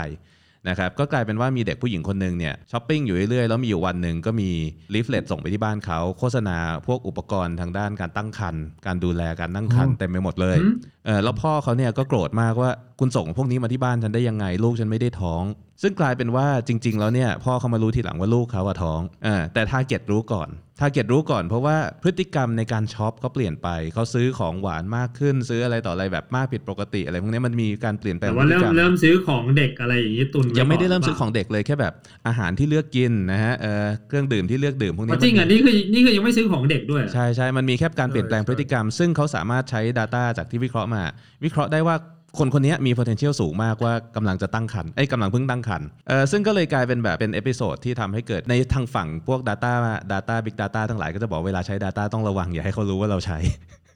เพราะว่ามันก็จะมีเรื่องแบบมาฟ้องร้องกันอะไรเงี้ยทำครอบครัวใช่แตกแยกกันนะครับแต่ว่าอันนี้คือต้องบอกว่า Data เมื่อกี้เนี่ยที่เราเห็นน่ะแค่เบอร์ร้านเช็คอินเช็คเอาท์เราคิดว่ามันไม่มีอะไร มันคือ Meta Data นะครับคือวิธีวิเคราะห์พวกนี้เนี่ยเขาไม่ได้วิเคราะห์ที่ Data ที่ตัวที่ตัว Message เขาวิเคราะห์ที่ Meta Data Meta Data คือพวกแพทเทิร์นทั้งหลายของตัว Data เนี่ยแหละที่สำคัญ ข้อมูลพวกนี้มันบอกอะไรได้บ้าง มันบอกว่าบุคคลคนหนึ่ง พร้อมเบอร์โทรศัพท์เลยนะ เข้าออกร้านไหน ใช้เวลาอยู่ในร้านไหนเป็นเวลานานเท่าไหร่ เข้าห้างนี้มาเท่าไหร่ ถ้าเขาสามารถมีข้อมูลตรงนี้ติดต่อได้สักพักหนึ่งก็สามารถจับ pattern อะไรบางอย่างได้ pattern อะไรบางอย่างที่มันอาจจะบ่งบอกถึงสภาวะบางอย่างในชีวิตของเขา เขาอาจจะมี distress อยู่ เขาอาจจะมีปัญหาในชีวิตบางสิ่งบางอย่างอยู่ ที่มันแสดงออกมาที่ shopping behavior หรืออาจจะบ่งบอกได้ถึงระดับฐานะ แบบเดินเข้าเนี่ยมึงไปอยู่ใน Air Max ชั่วโมงหนึ่งใช่ไหมแล้วก็เดินไปเข้านู่นเข้านี่อะไรอย่างเงี้ยแบบช้อปปิ้งแต่ของแพงๆนะฮะอาจจะไม่ได้มีข้อมูลบัตรเครดิตที่รูดถ้ามีด้วยก็จบเลยเหมือนกันถูกป่ะแล้วพวกนี้มันได้อะไรเคยดูซีรีส์เรื่อง scam ซะ ใน Netflix ไม่ไม่เคยเออนะเป็นซีรีส์ญี่ปุ่นนะฮะ ที่เขาพูดถึงยุคปี 2008 นั่นแหละที่เศรษฐกิจล่มนะแล้วมันก็เลยเกิดแบบเกิดธุรกิจสแกมขึ้นมานะเขาก็จะมีเซตของ Data เนี่ยคือมีเบอร์โทรศัพท์กับชื่อคน แล้วก็ประวัติว่าทำไมคนคนนี้ถึงเหมาะที่ควรจะไปสแกมเขา Data พวกเมื่อกี้มันสามารถ provide list พวกนี้ได้เลยนึกออกป่ะนะฮะเช่นเรา detect ว่าคนคนนี้เนี่ยน่าจะมี distress ทางด้านครอบครัวอ่าลูกน่าจะมีปัญหามีอะไรต่ออะไรเงี้ยนี่มันคือการหาจุดอ่อน แล้วเขาสามารถที่จะโทรไปมีเบอร์โทรศัพท์ให้เลยไงโทรไปเนี่ยจี้จุดอ่อนได้เลย นะฮะว่าคุณต้องทำอย่างนั้นคุณต้องทำอย่างนี้นะหรือว่าโทรไปสร้างสถานการณ์ไปหลอกไป phishing นะครับไปหลอกเอา access หรือเบอร์บัญชีอีมงอีเมลมาได้หมด ผมว่าตรงเนี้ยเป็นเรื่องที่เราไม่ค่อยใส่ใจกันในเรื่องของ privacy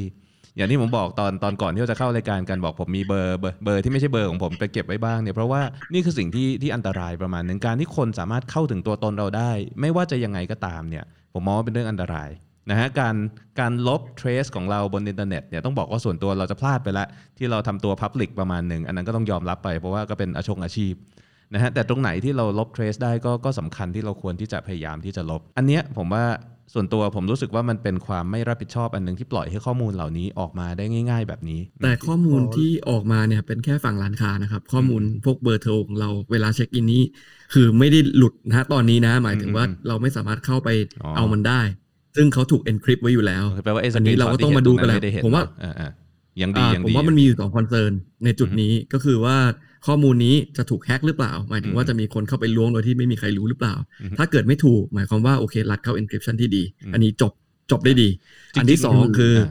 มีความเป็นไปได้ว่าข้อมูลเนี้ยอาจจะถูกไปใช้ทีหลัง ก็คือรัดเอาไปใช้เองหรือมีการเอาไปขายต่อ ซึ่งถ้าตามหลักการก็ไม่ควร แต่ว่าอย่างที่เราบอกว่า ณตอนเนี้ยนะผมพูดตรงๆเหมือนหานั่นแหละเราเชื่อถือขนาดไหน มันอยู่ที่ความเชื่อมากกว่าใช่ไหมต่อให้เขาไม่ทำจริง แต่ถ้าเราเชื่อว่าเขาทำคนเชื่อมากๆเนี่ยมันก็มีผลมันก็กลายต่อเป็นความมั่นคงได้เอ่อใช่คนคนก็อาจจะมีข่าวออกมาใครปล่อยข่าวสักข่าวว่าเออใช่ข้อมูลคนนี้ส่วนดังนั้นตัวอะไรเงี้ยกลุ่มธุรกิจนักธุรกิจเอาไปใช้อย่างเงี้ยมันก็กลายเป็นดราเพราะม่าฉะนั้นผสัมงคผมมมองไปเลยว่ามันกลายมันกลายเป็นสิ่งที่ว่าถึงแม้ว่าเออคุณไม่มีเจตนานะอันนี้อาจจะเป็นฟีดแบ็กเฉยๆอ่าคุณไม่ได้มีเจตนาเอาไปใช้ คุณเออมีเจตนาดีทุกอย่างเนี่ย ก็ควรจะออกมาชี้แจงหรือบอกกระบวนการทำงานของสิ่งนี้ด้วย ไม่อย่างนั้นคนมันก็เอาไปมโนไปเองได้เฟกนิวเราก็เห็นว่าเยอะขนาดไหนอือฮึเราชี้ให้ชัดเลยว่าข้อมูลไหนเปิด ข้อมูลไหนปิด ข้อมูลไหนจะไม่มีวันใช้อีก ข้อมูลไหนจะถูกนำมาใช้อีก คนจะได้รู้ชะตากรรมก่อนที่จะเข้าไปใช้ keywordคือความโปร่งใสใช่นะฮะความโปร่งใสใช่ความโปร่งใสครับผมว่าก็จะมาพร้อมผมกับความเชื่อมั่นอ่าอืมโอเค ถ้าเกิดพูดถึงเรื่องเนี้ยเรื่องความโปร่งใสอยากเล่าเรื่องหนึ่งหน่อย อันนี้เราไปลองไป search พวกการละเมิดข้อมูลมา แล้วไปได้เรื่องคดีเรื่องการขายข้อมูล คือในตอนปี 57อะมันมีกฎจากธนาคารแห่งประเทศไทยเลยว่าธนาคารพาณิชย์เนี่ยต้องดูแลข้อมูลของลูกค้าให้ดี ไม่ใช่ไปขายให้คนอื่นอะไรยังไง แต่พอในปี 59เนี่ยมันก็มีข่าวออกมาว่าธนาคารเนี่ยมีการขายข้อมูลรวบค้ากันอย่างลับๆ คือถ้าเกิดตามกฎธนาคารเลยข้อมูลตรงนี้ห้ามห้ามถูกขายใช้แต่ในธนาคารเท่านั้น แต่เขาเอาไปขายเขาขายให้ประกันอืมเขาขายให้ call center call center ที่เป็นสแคมอย่างที่เล่าเมื่อกี้เลยคือแบบเดียวกันเลยอืมเพราะว่าข้อมูลตรงนี้มีมูลค่าคุณคิดดูถ้าเกิดสมมติบริษัทประกันที่ตั้งต้นขึ้นมาเนี่ยเขาจะหาลูกค้าเขาก็ต้องใช้วิธีนี้ในการหา แล้วมันกลายเป็นธุรกิจภายในแบบถ้าพูดง่ายๆคือเป็นธุรกิจกึ่งกึ่งๆดำมืดนิดนึงอะที่มีเม็ดเงินวงเงินค่อนข้างมหาศาลคือเขาดูเลยนะ สมมติว่าคนเนี้ยมีวงเงินเท่านี้เขาบอกเลยรายชื่อเนี้ยชื่อละห้าร้อยพันชื่อคิดไปเลย ห้าแสนก็ว่าไป มันขายกันแบบนี้เลยแล้วขายง่ายทุกวันนี้ถ้าเกิดเราพิมพ์ง่ายๆ แค่ว่าขายรายชื่อข้อมูลพิมพ์ไปใน Google แป๊บเดียวนั่นอะยังทุกวันนี้ยังมีคนขายอยู่เลยนะ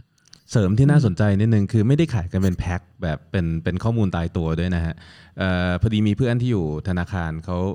เห็นผมบ่นเรื่องนี้บ่อยเขาก็เลยบอกมาว่าเวลาครั้งหน้าที่มีประกันโทรมาขายประกันเนี่ยให้บอกเขาไปว่า กรุณาเอาเบอร์ของเราเนี่ยใส่ไปบน no call list แล้วจะไม่มีโทรมาอีกเลย ซึ่งหลังจากนั้นผ่านมาประมาณปีกว่าเนี่ยก็ยังไม่มีโทรมาอีกเลย แปลว่าอะไรแปลว่ามันมีดัต a b เบสที่เขาเช็คกันได้ อันนี้ก็เป็นเทรคเอาไว้เออแปลว่าเขาไม่ได้ขายข้อมูลเป็นแพ็คนะเขาขาย access to database ของข้อมูลเลยอะอันนี้อีกเรื่องหนึ่งแล้วกัน ผมว่าได้พผวกมนี้ว่าเราเพราะได้มันมีคแบดบพวกเดา agreement ต่างๆ ตอนเราไปใช้เซอร์วิสเออออะไรทุกอย่างเราอาจจะไม่ได้อ่านดีๆอย่างเงี้ยแต่มันแปลว่าอะไรมันแปลว่าทั้งทั้งๆที่เขาห้ามแล้วอะมันก็เกิดขึ้นอยู่ดี เพราะว่าเขาบอกว่าสุดท้ายรายได้เนี้มันไป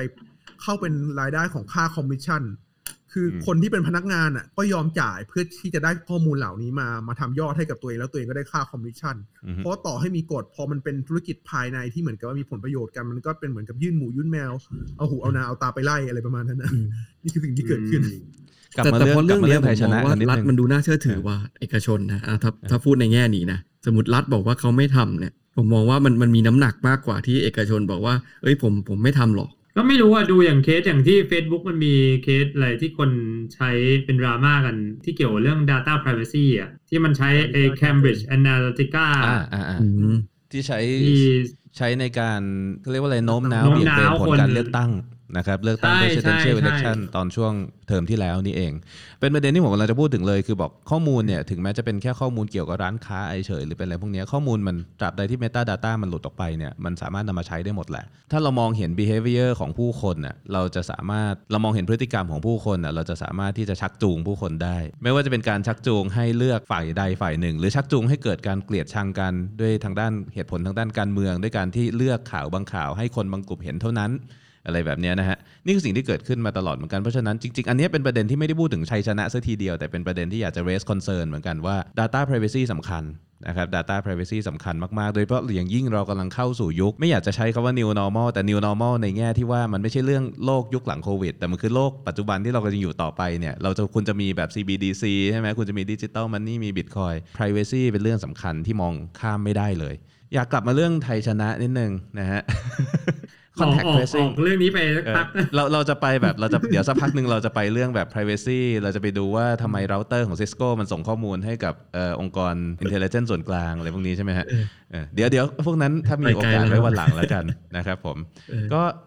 contact tracing เป็นอีกประเด็นหนึ่งคือประเด็นเนี้ย อย่างที่เอว่าเมื่อกี้เราเราเราพูดที่ประเด็นที่เอค้างอยู่เมื่อกี้ก่อนก็ได้นะฮะคือว่าเราเชื่อมั่นรัฐมากกว่าเอกชนหรือเปล่า ส่วนตัวผมก็คิดว่ารัฐมีน้ำหนักในคำพูดมากกว่าบริษัทเอกชน เพราะอย่าลืมว่ารัฐะนั้นเนี่ยจะว่าเขายังไงก็ตามนะฮะวัตถุประสงค์แล้วก็พูดง่ายๆวัตถุประสงค์ขององค์กรคือเขาทำงานเพื่อประชาชน ถ้าเขาไม่ทำเพื่อประชาชนเขามีความผิดอะพูดง่ายๆนะครับแต่แต่เอาผิดได้หรือเปล่าอีกเรื่องหนึ่ง เทียบกับบริษัทเอกชนที่ทำเพื่อผลประโยชน์ส่วนตัวทั้งล้วนๆนะเพราะฉะนั้นเนี่ยผมเองก็เป็นอีกคนหนึ่งเหมือนกันที่เชื่อ เชื่อมั่นในคำพูดของรัฐมากกว่า แต่ว่าสิ่งที่ไม่ค่อยจะเชื่อคือความสามารถในการที่จะปกป้องข้อมูลได้อย่างที่พูดมากกว่าอืมก็คือว่าเชื่อที่เชื่อในคำพูดแต่ว่าไม่แน่ใจในศักยภาพนะใช่ไหมคือเหมือนกับเออโอเค capability เรารู้แหละว่านายเจตนาดีนะ ผมก็เคยเป็นราชการ ผมก็เคยทำงานภาครัฐเงี้ย เรารู้ว่าทุกคนในภาครัฐโดยเฉพาะรัฐไทยเนี่ยคือแบบน่ารักมากทุกคนเจตนาดี แต่ว่าคุณทำเป็นหรือเปล่านะอันนี้ก็เป็นคำถามที่มันจะอยู่ในใจเราตลอดเวลานะคุณอาจจะเก่งมากเลยก็ได้ แต่ว่าเราอาจจะไม่รู้นะครับผมจริงถ้าถ้าเก่งจนเราไม่รู้ก็เป็นเรื่องมันอะทีก็กลับมาที่ความโปร่งใสว่าถ้าเกิดเขาชี้แจงให้ดี คือแล้วก็ชี้อย่างแจงน้อยก็วิธีบอกอะการทำของเขาอะ แล้วก็ทุกคนแฮปปี้ผมว่ามันก็น่าจะ ease concern ได้ถึงระดับ แล้วก็ผลงานผลงาน track record อันนั้นก็จะเป็นสิ่งที่ is concern ได้ระดับหนึ่งที่หานพูดตอนต้นคือทำไมเราไม่เชื่อใจรัฐ เรามามอง contact tracing ที่ที่ทำกันในประเทศอื่นๆเนี่ยเราดูเกาหลีใต้ เกาหลีใต้โหดกว่าเรานะ รัฐมีสิทธิที่จะเข้าไปเก็บข้อมูลจากเซลล์ไซต์เก็บข้อมูลจากเครื่องมือถือคนเนี่ยได้เลยโดยไม่ต้องขออนุญาต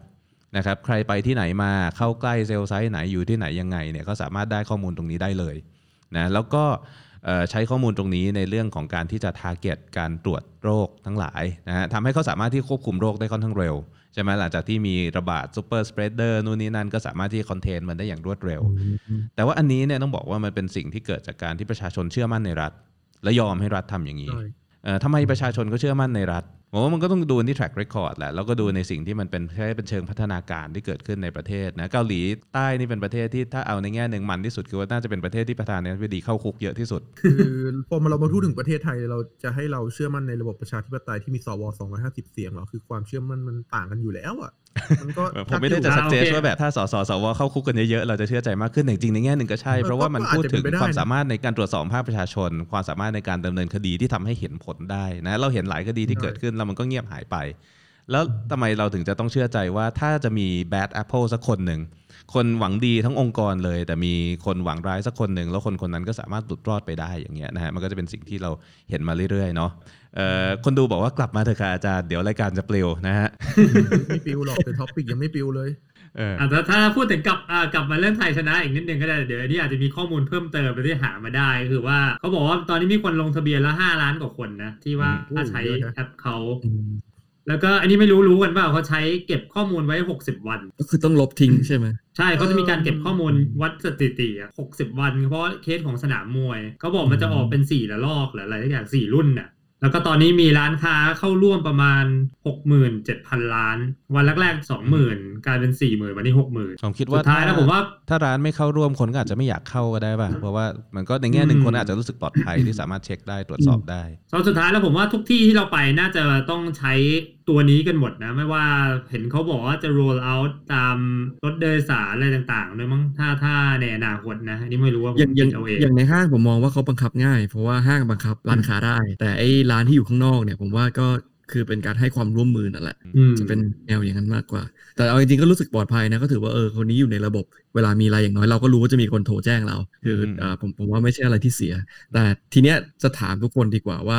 ไอ้ best practice เนี่ยถ้าคิดว่า ต่อไปในอนาคตเนี่ยอาจจะไม่ใช่เรื่องนี้ แต่ว่าเป็นเรื่องที่ว่ารัฐต้องการข้อมูลจากเรา แล้วเราคิดว่าข้อมูลเนี้ยเป็นประโยชน์ให้ด้วยอย่างเช่นเกาหลีใต้อย่างเงี้ยที่ว่าเออเขาอาจจะมีการแทร็กอะไรมากขึ้น อันเนี้ยอาจจะเป็นการจุดประกายไอเดียให้รัฐนะว่า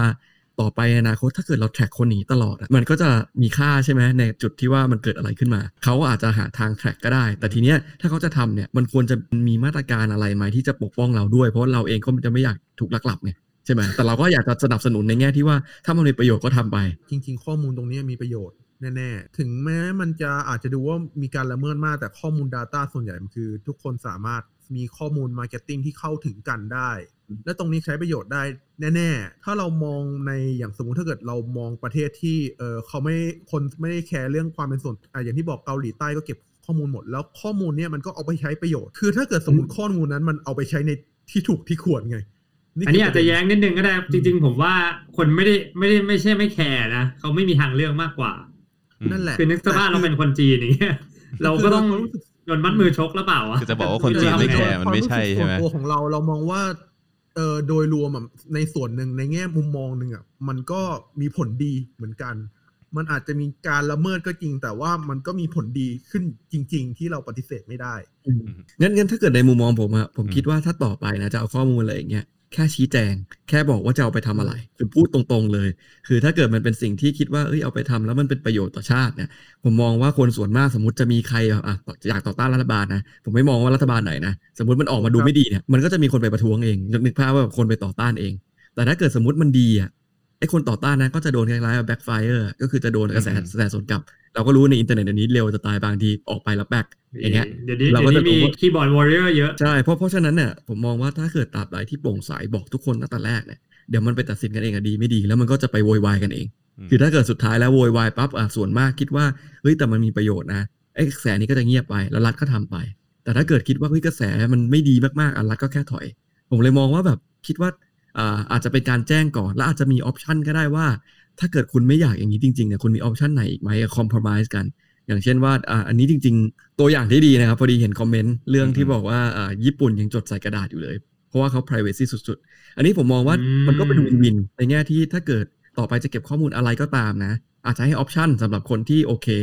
อ่าถ้าคุณอยากรวดเร็วอะผมแทร็กคุณเลย แต่ถ้าเกิดคุณอยากจะแบบมีความเป็นส่วนตัวมากขึ้น คุณมีออปชันนี้แต่คุณอาจจะต้องเหนื่อยหน่อยนะ คุณอาจจะต้องเป็นคนไปแจ้งรัฐบาลเอง อาจจะทำให้มันยากอะหรือทำให้มันยุ่งแบบยุ่งยากนิดนึงหน่ออะยเออยุ่งยากใช่หน่อยแต่ว่าแต่คุณก็รักษาความเป็นส่วนตัวได้ผมมองว่า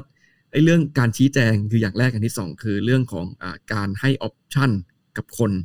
ว่าถ้าเกิดคุณเลือกอีกทางหนึ่งอะคุณคุณมีไหมแต่ถ้าเกิดไม่มีทางเลือกเลยเนี่ย มันก็ดูเป็นอะไรที่ว่าเฮ้ยแบบรู้สึกไม่สบายใจอะอืมใช่ไหมอืมเออจริงๆไงอันนี้ผมว่ามุมมองผมนะเดี๋ยว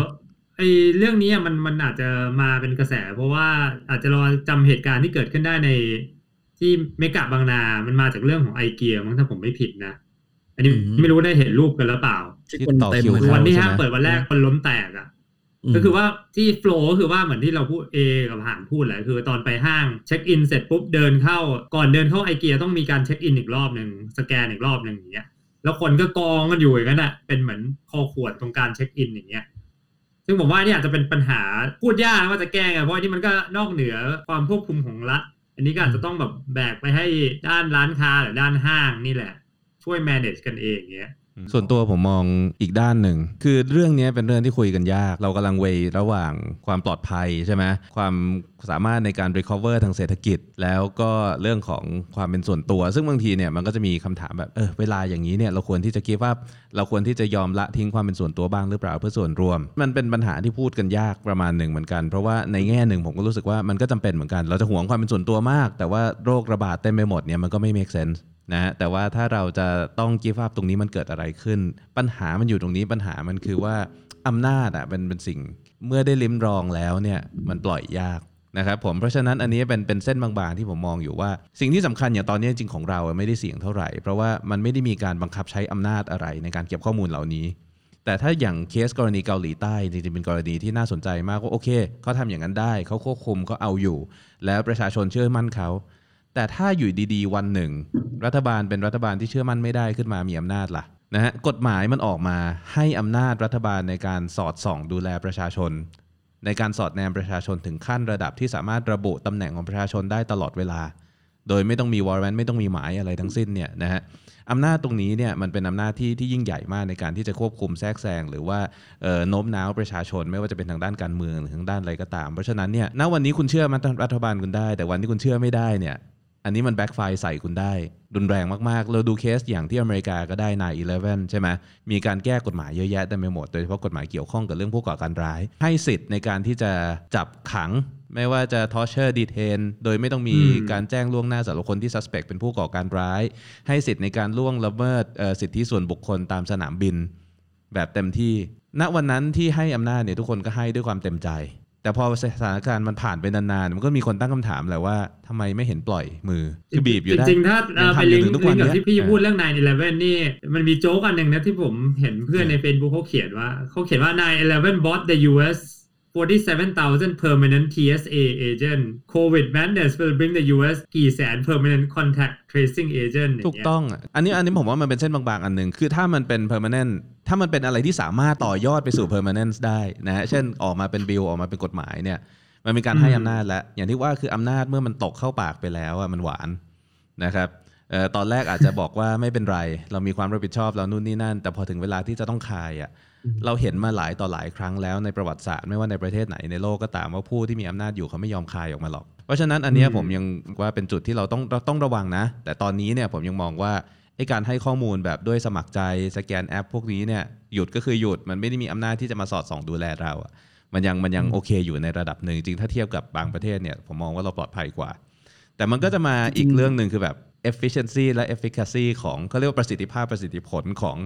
ของวิธีนี้ในการคอนเทนโรคเนี่ยมันดีหรือเปล่า มันเป็นเทรดออฟใช่ป่ะ มันเป็นการแลกเปลี่ยน เราก็ไม่มีความสามารถในการที่จะทำ contract tracing อย่างละเอียดแม่นยำคือมันกลายเป็น contract tracing ระดับร้านที่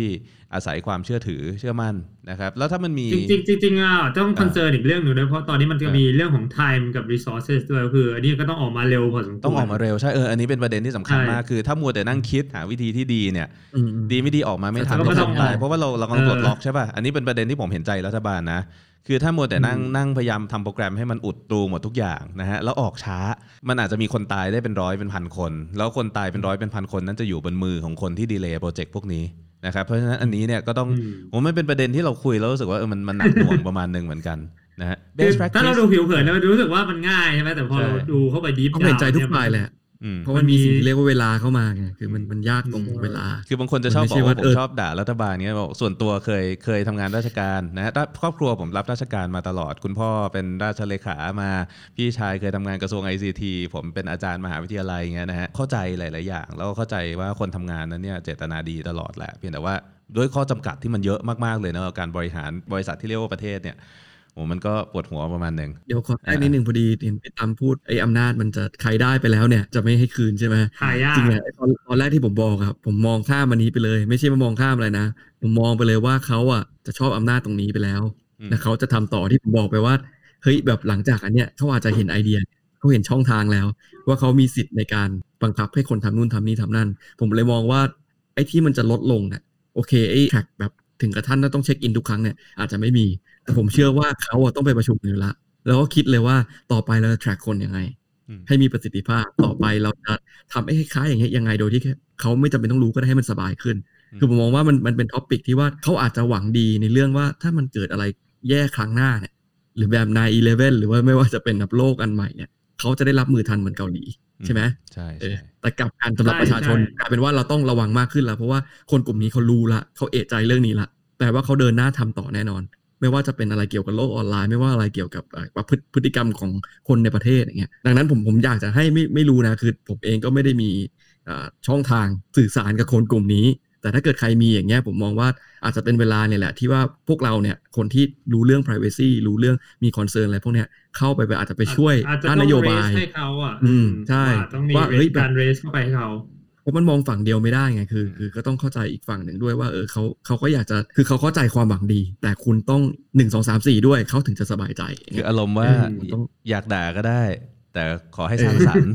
เออใช่ผมผมผมใช่ออเนอร์ตรงเออนี้นะเขาเรียกว่า constructive criticism แล้วกันอ่าเออนะครับงั้นในแง่ในแง่ constructive criticism เนี่ยอันหนึ่งที่ที่ผมมองคือว่ามันมีโมเดลอันหนึ่งที่ผมคิดอยู่ว่ามันสามารถทำได้ นะแล้วก็ศึกษาไปเรื่อยกลายเป็นว่ามีคนทำแล้วด้วย ตัวแอป COVID Safe ของทาง US ที่ที่ร่างอยู่ยังไม่ได้ร้อนจริงจังนะ ยังเป็น testing อยู่โมเดลของเขาเนี่ยสามารถทำให้เราทำ contact tracing ได้อย่าง anonymous คือไม่มีทางรู้ว่าใครเป็นใคร แต่ว่าทุกคนที่อยู่เข้าใกล้คนที่ติดเชื้อจะรู้ว่าตัวเองเข้าใกล้ ผมว่าอันนี้เป็นแนวความคิดที่ที่น่าสนใจมากๆนะหลักการเขาง่ายมากๆเลยเขาใช้บลูทูธต้องบอกก่อนว่ามันก็ต้องยอมรับว่ามันจะมีคนที่มีมือถือคนที่ไม่มีมือถือคนที่ลงแอปคนที่ไม่ลงแอปเพราะฉะนั้นเนี่ยวิธีพวกนี้มันจะไม่ได้ร้อยเปอร์เซ็นต์แต่มันก็ยังทำอย่างที่เราทำอยู่ตอนนี้ก็ได้คนไม่มีมือถือก็เซ็นบัตรไป แต่ว่าคนที่มีมือถือเนี่ยแล้วอยากที่จะช่วยกันตรงนี้เนี่ยก็สามารถลงแอปตัวหนึ่งแอปตัวนี้เนี่ยสิ่งที่เขาทำก็คือว่า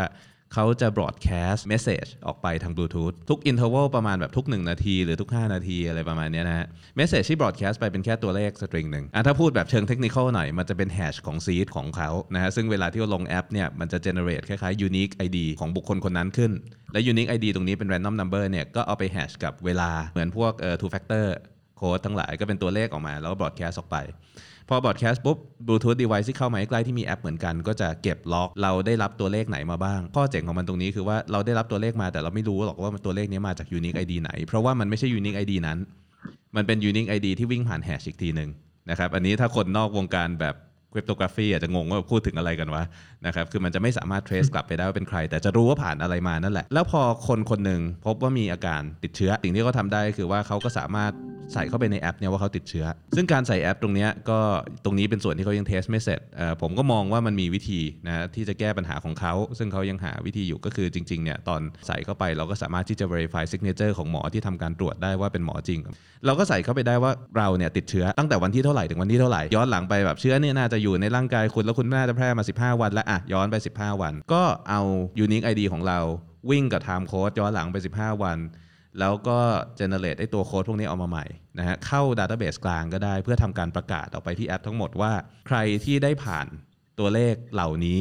นะฮะคุณเข้า in contact ในระยะประมาณแบบ 10 เมตร กับคนที่ติดเชื้อ เพราะฉะนั้นคนที่เปิดแอปขึ้นมาก็จะเห็นเลยว่าอยู่ดีฉันจากสีเขียวเนี่ยฉันกลายเป็นสีแดงแล้วซึ่งเขาก็จะ implement ตรงเนี้ยแหละด้วยการที่ว่าคุณจะเข้าลงเข้าร้านอะไรเหมือนกันก็คือไม่ต้องไปสกงสแกนอะไรให้มันยุ่งยากแค่โชว์แอปเฉยๆว่ายังเขียวอยู่นะคือก็บังคับเหมือนกันว่าถ้าเราแดงเราก็ไปไหนไม่ได้นะก็ลุกดูหน้าไปตรวจไม่ซะแต่ว่าแต่ว่าเคสมันก็แค่ได้ของคนที่ติดเชื้อแล้วจะออกไปข้างนอกจริงๆคนติดเชื้อมันก็ไม่ควรจะออกไปไหนวะไม่คือถ้าคนติดเชื้อส่วนใหญ่ไม่รู้ตัวว่าติดเชื้อไงเป็น silent asymptomatic spreader อย่างนั้นใช่ไหมใช่เป็น silent spreader เต็มไปหมดเลย ซึ่งอันนี้เป็นปัญหาใหญ่ของมันเลยโดยเฉพาะเด็กๆเนี่ยจะเป็น silent spreader ถ้ามีการตรวจได้ว่าติดเชื้อเนี่ยเขาก็สามารถที่ประกาศถึงคนที่เขาผ่านมา โดยที่คนที่เขาผ่านมาเนี่ยก็ไม่ต้องรู้หรอกนะว่าเขาไปติดมาจากใคร แค่รู้ว่าเขาติดแล้วแค่นั้นแหละนะฮะรู้ว่าเขามีความเสี่ยงที่จะติดแล้วแค่นั้นอืมผมว่ามันเป็นวิธีที่ดีนะเพราะว่าอย่าลืมว่าทุกครั้งที่เราต้องการเก็บข้อมูลอะไรเนะฮะเอ่อยิ่งเราเก็บข้อมูลจากประชาชนน้อยเท่าไหร่ มันยิ่งปลอดภัย คือถ้าอันนี้ผมเป็นมุมมองในมุมมองว่าถ้าเราเป็นรัฐนะ เราทำเรื่องอะไรพวกนี้เนี่ยยิ่งเก็บข้อมูลจากประชาชนน้อยเท่าไหร่มันปลอดภัยต่อรัฐและต่อประชาชน อาจจะยังต้องอาศัยความสมัครใจระดับหนึ่งแต่ก็ไม่ได้ต่างกับตรงนี้ แล้วมันได้ความละเอียดมากกว่าความละเอียดที่ว่าคุณไม่ต้องมานั่งทำฟริกชันอย่างที่ผู้ชมเราทักเข้ามาเมื่อกี้ว่าเนี่ยต้องสแกนเข้าสแกนออกตลอดไม่ต้องคุณแค่ลงแอปไว้ในมือถือ Bluetooth Low Energy Broadcast ตัวเลข 1 สตริงทุกๆ ประมาณ 5 นาทีคือมันไม่ได้ใช้แบตอะไรเลยใช่ไหมฮะแค่นั้นจบแล้วเราก็สามารถที่จะ track ได้ อันนี้เป็นเป็นโมเดลหนึ่งที่ที่ผมดูแล้วก็จริงๆ มันจะมีอีกโมเดลหนึ่งคือโมเดลของ Apple แล้วก็ Google นะซึ่งทำคล้ายๆกัน ตอนที่ Google ประกาศออกมาเนี่ยคนก็ตกใจกันว่าอ้าว Google ก็จะรู้สิว่าเราเป็นใครเพราะ Google โทรเข้ามา Google ไม่ได้โทรเข้ามานะถ้าใครอ่าน paper ตัวนั้น คือว่ามันจะ generate call มันจะสร้าง call นั้นเนี่ยจากในเครื่องเราเอง ถ้าเครื่องเรา detect ว่าเครื่องเราเนี่ยไปผ่านใกล้เครื่องคนที่ติดเชื้อในเครื่องเราจะ generate call จากเครื่องเราเองเพื่อแจ้งเตือนเราให้เราไปตรวจซะมันมีคลิป YouTube บอกด้วยใช่ไหมรู้สึกผมดูเมื่อประมาณอืมอืมเมื่อวานนี้ มันมีคลิป YouTube ที่อธิบายเป็นรูปเป็นเหรียญเลยอะไรสักอย่างอืมแต่ผมเชื่อว่าถ้ามีเวลาเขาก็คงน่าศึกษาเรื่องนี้แหละ แล้วก็ไปทำ ไม่ว่าจะแต่ผมว่าจจะไใช่คอนเซิร์นมันน่าจะ track เป็นอืมเป็น time sensitivity มากกว่าแหละอืมคือคือแบต้องบต้องที่โรพูดเอานี่ยอะไรออกมาจทำก่อนเพราะเรากำลังจะปลดล็อกแล้วใช่คือเมื่อกี้ใช่มันจะมีปัญหานิดนึงคือว่าอะแล้วถ้าคนแจ้งว่าฉันป่วยแบบแจ้งปลอมอะนะฮะมันอาจจะทำให้เกิด misinformation เกิด fake news ให้คนแตกตื่นได้อะไรแบบนี้มันก็จะมีวิธีแก้ง่ายๆ ก็คือ อาจจะเป็นไปได้ว่าต้องแจ้งด้วยแพทย์เท่านั้น ซึ่งแพทย์ก็อาจจะต้อง verify อืมการแจ้งด้วย signature ของตัวเองที่ sign จาก private key ของตัวเอง คือจริงๆ ต้องบอกว่าศาสตร์ทางด้านทางด้าน cryptography เข้ามาช่วยตรงนี้ได้เยอะมาก สามารถในการที่จะ track ให้ได้ละเอียดขึ้น แต่ว่ายังรักษาความเป็นส่วนตัวของประชาชนได้นะก็จริงๆอยากจะฝากคนฟังหลายๆคนตรงนี้ก็จะอยู่ทางด้าน cryptography กันเยอะเนี่ยไปช่วยรัฐบาลกันบ้างนะ ไปเสนอตัวหน่อยก็ได้นะเออโปรแกรมเมอร์ที่เป็น cryptographer เยอะแยะเต็มไปหมดเลยใช่ไหมก็แบบไปเสนอตัวหน่อยเขาอาจจะไม่ได้นึกถึงสายนี้ไง เพราะว่าดูเขาเขาจะแบบไปหาโปรแกรมเมอร์ general ทั่วไปใช่ไหมฮะเออผมว่าสายนี้เนี่ยมีมี value มากในเรื่องของโมเดลแบบนี้อืมเห็นด้วยเห็นด้วยครับ นั่นคือส่วนของ constructive criticis- criticism ของผมนะฮะเอ่อเห็นมี comment มาตั้งแต่แรกที่เราข้ามไปตอนแรกอะครับคือมเรื่องเอ่อ PDPA PDPA อืมอันนี้จริง ๆ เราอันนี้เลื่อนไปแต่เท่าที่ผมทราบนะครับ คือมันไม่ได้แปลว่าเขาจะใช้ข้อมูลได้นะคือเลื่อนไปก็ไม่ได้หมายความว่าตอนเนี้ยมันเป็นอิสระในการที่โอจะไปเออแบบเอาข้อมูลเราไปทำอะไรก็ตาม คือการคุ้มครองอะมันมีอยู่แล้ว แค่ว่าอันเนี้ยมันจะยก standard แค่นั้นเองแล้วหมายก็ความว่ายกแซนใช่ไหมให้ปวดหัวขึ้นไม่ใช่แค่ standard คือ แล้วก็บทลงโทษมันจะชัดเจนขึ้นอืมอืมมีเหมือนกับเข้าคุกด้วยก่อนกับก่อนหน้านี้คือแบบมันไม่มีชัดเจนว่าแบบว่าอ่าต้องใช่เข้าอะไรยังไง แต่ก็ไม่ได้หมายความว่าเราไม่ถูกปกป้องนะ คือบางคนก็คิดว่าเฮ้ยมันเลื่อนไปตอนนี้แม่งเต็มที่เลยอยากทำอะไรแต่ทำแต่ไม่ใช่แต่ว่าไออันที่มันเลื่อนไปมันเลื่อนแค่บางข้อหรือไม่ใช่มันไม่ได้เลื่อนทั้งหมดเนี่ยมันมีอะไรทุกอย่างอยู่เทคนิคของมันอะอันนี้อันนี้อาจจะต้องไปศึกษาเพิ่มเติมเดี๋ยวมีคอมเมนต์เข้ามาเรามาว่านั่งตอนไล่นี้ดูชอบสายอุ้มแปลว่าอะไรครับ คือไงแบบไม่คอมเมนต์ต่อแล้วกันนะเอครับอเออไปไปแปลกันตัวเองนะฮะนั่นคือว่ามันเป็นเรื่องที่อย่างที่บอกมันมันมันลำบากใจจริงๆ เพราะว่าทางภาครัฐเองก็มีแรงกดดันค่อนข้างเยอะในการที่มันต้องทำอะไรสักอย่างแต่ทางด้านการปลดล็อกดาวน์มันปลดช้าก็ไม่ได้คือว่าต้องรีบปลดให้เร็วที่สุดเท่าที่จะปลดได้บางคนก็ถามว่ารีบปลดทำไมนะวัคซีนยังไม่มาเลยก็บอกถ้าคุณจะรอวัคซีนมาคุณอาจจะเป็นคนที่รอได้ไงผมอะรอได้ใช่ไหมนะตอนแรกผมก็จะแบบใจจริงก็แบบล็อกต่อไปเถอะอะไรเงี้ยแต่เราก็รู้ว่ามันหลายคนมันรอไม่ได้จริงๆนะเศรษฐกิจมันต้อง run นะร้านค้ามันต้องขายอะไรเงี้ยนะครับผมเพราะฉะนั้นก็มันก็ต้องทำอะไรสักอย่างหนึ่งจริง ๆ ก็อยากจะบอกว่าสำหรับใครที่จะออกไปที่ไหนก็ให้ความร่วมมือเขาก็ดีเหมือนกันนะ แต่ว่าอยากจะให้ระวังเอาไว้ด้วยนะฮะมันมี concern หลาย ๆ อย่างที่มันยังค่อนข้างที่อันตรายอยู่เหมือนกัน ผมก็ไม่แน่ใจว่ามันจะปลอดภัยขนาดไหนงงั้นผมผมสรุปอย่างนี้ได้ไหมว่า ถ้าโซลูชันในอนาคตเลยอะไม่ว่าเขาจะ track เรื่องโรคเรื่องอะไรก็ตามเนี่ย ถ้าเกิดเรานำ cryptography นำศาสตร์อื่นเนี่ยมาใช้ด้วยเนี่ย หมายความว่าเราสามารถ track ผลได้โดยที่ข้อมูลเนี่ย ไม่ต้องเยอะมาก หรือต่อให้มีข้อมูลที่สำคัญ มันก็จะปลอดภัยอืมคือเราสามารถแจ้งเตือนกันเองได้ alert กันได้ แต่ว่าเราไม่ต้องรู้ข้อมูลของเขาโดยตรง ใช่ เพราะว่ามันเป็นก็จะเป็นระเด็นอารมณ์ที่อย่างนั้นเป็นประเด็นที่น่ากลัวมาก ๆ เหมือนที่มีคอมเมนต์เข้ามานะฮะของคุณทันชัยอีกแล้ว มันมีการล่าแม่มดกันเกิดขึ้น เราเห็นเคสในต่างจังหวัด พอมีคนติดโรคปุ๊บเนี่ย บังเอิญบังเอิญไม่รู้ทางการคิดยังไง ก็มีการประกาศชื่อคนป่วยออกมานะครับว่าใครกลับมาจากเนี่ยตอนที่มีคนกลับมาจากญี่ปุ่นด้วยใช่ไหมนะก็มีการประกาศชื่ออมคือมันเกิดเหตุการณ์ล่าแม่มดกันเกิดขึ้นนะครับอ่าซึ่งที่เขาแบซึ่บงมันไม่ไม่โอจังหเควัดเขาแล้วก็ใช่เออแล้วก็คนมาล่างไล่เขาอะไรอย่างเงี้ยไม่ให้เข้าอะไรอย่างว่าหรือว่าคือมันก็เป็นเป็นจสิทริงธิๆส่วฐานนของฐานเขาที่นะนั่งอยู่ตรงเนี้ยมีประสบการณ์ตรงเลยนะ เกี่ยวกับการล่าแม่มดเพราะว่าตอนนั้นเขาเพิ่งกลับมาจากญี่ปุ่นเขาก็โดนล่านิดนึงครับประมาณว่าคนแบบเฮ้ยแบบไอ้นี่แบบตัวอันตราย ไม่แต่ว่าอันนั้นนี่น่ะคือมันมาเป็นจากเรื่องญี่ของปุ่นคนแล้วก็ที่รู้จัมากโผล่ที่งานยังไงเนี่ยเออมันเป็นเรื่องของคนที่รู้จักของรู้จักหารแซวไงแต่ว่าอันนี้คือคนที่ไม่รู้จักเลยอยู่ที่เขารู้ว่าบ้านคุณอยู่ที่ไหนเขาโผล่หน้าใช่บ้านคุณเขาเอาของมาปาใส่หน้าต่างคุณเขามาขู่ฆ่าบ้านคุณเงี้ยมันเป็นเรื่องที่ privacy มันไม่ใช่เรื่องเล่นๆ เพราะฉะนั้นเนี่ย รัฐบาลก็ต้องมีความรับผิดชอบตรงนี้สูงมากๆนะฮะ encryption อาจจะดีพอ แต่ว่าผมต้องบอกจริงๆว่าแค่ metadata นิดเดียวเนี่ยนะฮะ มันเอามาสร้างผลประโยชน์หรือสร้างบทวิเคราะห์ได้มหาศาล คือเราอย่าดูถูก big data อย่างที่ว่าเมื่อกี้ส่วนที่น่าจะช่วยได้ เราก็มองกันทางด้านนั้น ว่าถ้าเอาเทคโนโลยีทางด้าน cryptography เข้ามาช่วยเยอะๆ ไม่ใช่แค่ encrypt ข้อมูล แต่ว่าใช้พวกจริงเมื่อกี้ก็ใช้แค่ hash ธรรมดาเลยเนาะ โปรโตคอลคล้ายๆ ส่งบิตคอยอะระบบของบิตคอยทั้งระบบทำงานได้โดยที่ไม่ต้องรู้ว่าใครเป็นใคร ถูกไหมฮะเออเราไม่ต้องรู้ชื่อใครเลยสักคนหนึ่ง ระบบมันก็สามารถตรวจสอบมันเองแล้วรันมาได้ 10 กว่าปีทำไมมันจะทำไม่ได้ ผมมองว่ามันมีวิธีอยู่นะครับก็หวังว่าผู้มีความสามารถและมีเวลานะฮะหลายคนก็น่าจะพอจะเสนอตัวเข้าไปช่วยกันป้ทะเบียนได้รถก็ได้มั้งแนวอย่างนั้นน่ะประมาณว่าเรารู้ได้เราจับได้เราไม่พวกนั้นมันข้อมูพลวกนั้นมันมันเปลี่ยนคนเปลี่ยนตัวได้ไง คือความสามารถในการมันไม่ contact ได้ trace จริงๆ มันก็เจาะจงไม่ได้ไม่ได้ดีพอ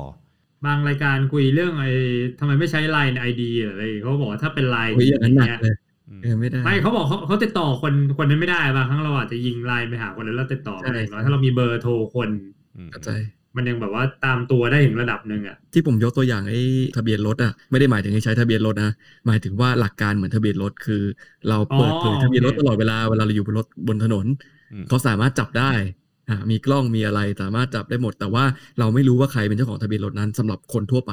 อืมอืมคือเราไม่เห็นกันเองอะไรประมาณเนี้ยยกเว้นมันมีเรื่องอะไรจริง ๆ เราถึงเออจะรู้ว่าใครเป็นเจ้าของทะเบียนรถคือมันให้ privacy ระดับหนึ่ง แต่ว่าถ้าใช้ cryptography แน่นอนมันดีกว่านั้นอยู่แล้วแหละมันมีโซลูชันที่เอ่อใหม่ๆ เยอะแยะเพราะป้ายทะเบียนรถเป็นโซลูชันตั้งแต่ โอ้โหย้อนยุคมาก แต่ซึ่งซึ่งก็ยังดีอยู่ระดับหนึ่งเห็นไหม key space เล็กกว่ามันมากขึ้นอยู่กับดีไซน์น์อืมแบบนั้นก็ใช้ได้เหมือนกันมาตอบคอมเมนต์กันบ้างดีกว่าเดีเดี๋ยวจะจะหมดละ เรื่องจีนพบไวรัสกลายพันธุ์นี่อันนี้ อันนี้ยังไงเนี่ยไวรัสไม่แน่ใจมันกลายพันธุ์ไม่ได้ตลอดนะคือเราต้องเข้าใจว่าไวรัสอันนี้เป็นไวรัสสายพันธุ์ A นะซึ่งเป็นสายพันธุ์ที่กลายพันธุ์เร็วเป็นพิเศษอยู่แล้ว ก็คือไวรัสไข้หวัดธรรมดาที่เราเป็นกันนี่แหละทำไมเราถึงไม่มีวัคซีนไข้หวัดที่ฉีดทีเดียวเราไม่เป็นไข้หวัดทั้งชีวิต เพราะว่าไวรัสสายพันธุ์เนี้ยมันมันกลายพันธุ์เร็วนะครับ อันนี้ก็เป็น concern หนึ่งที่มองกันอยู่ว่าวัคซีนที่รอจะออกเนี่ยมันจะ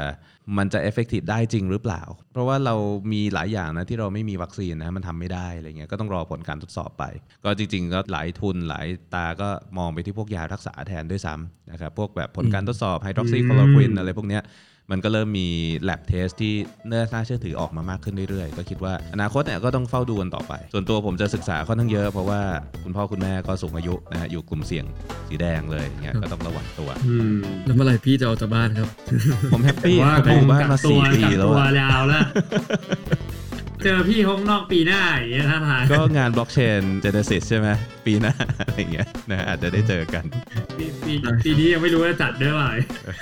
โอเค ถ้าอย่างนั้นเนี่ยผมว่าทางแชทไม่ได้มีคำถามอะไรมากนะฮะเราก็ได้เวลาอันควรเนาะนะฮะเออขอฝากเอาไว้นิดนึงแล้วกันว่าตอนนี้เนี่ยเราคุยกันถึงเรื่องของ privacy เรื่องของ Data เรื่องของอะไรพวกนี้มันเป็นคอนเซิร์นที่ที่สำคัญแต่ในขณะเดียวกันก็ต้องอย่าลืมว่าสถานการณ์ตอนนี้มันก็ไม่ใช่สถานการณ์ปกตินะฮะเราจะมาบอกว่าเราคอนเซิร์น privacy ของเรามาก เพราะฉะนั้นเราจะแบบ go solo แล้วก็ติดเชื้อแล้วก็ไปไล่แพร่ให้คนอื่น เอาชนะระบบอะไรเงี้ยผมว่ามันก็ไม่ค่อยเข้าท่านะฮะมันเป็นเรื่องที่เราต้องดูที่ความรับผิดชอบส่วนตัว และความรับผิดชอบของสังคมด้วย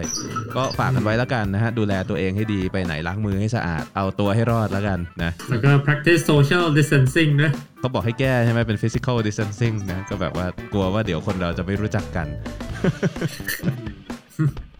โอเคครับ น่าจะพอเท่านี้ เจอกันใหม่ เมื่อเราตัดสินใจจะอัดรายการตอนต่อไปนะฮะ บอกไม่ได้จริงๆว่าจะวันไหน ถ้าอยากจะคุยเรื่องอะไรเป็นพิเศษเข้าไปที่เพจของ Think Future ก็ได้ หรือว่าในคอมเมนต์ของพอดแคสต์ก็ได้นะฮะ ใส่หัวข้อมาได้ว่ามีเรื่องไหนที่น่าสนใจนะ มันเป็นเรื่องที่น่าเอามาพูดคุยกัน เราก็จะหยิบมาเป็นประเด็นที่จะพูดกันในตอนต่อไปนะฮะสำหรับวันนี้ก็ขอขอบคุณทุกคนมากนะครับ สวัสดีครับครับสวัสดีครับ สวัสดีครับ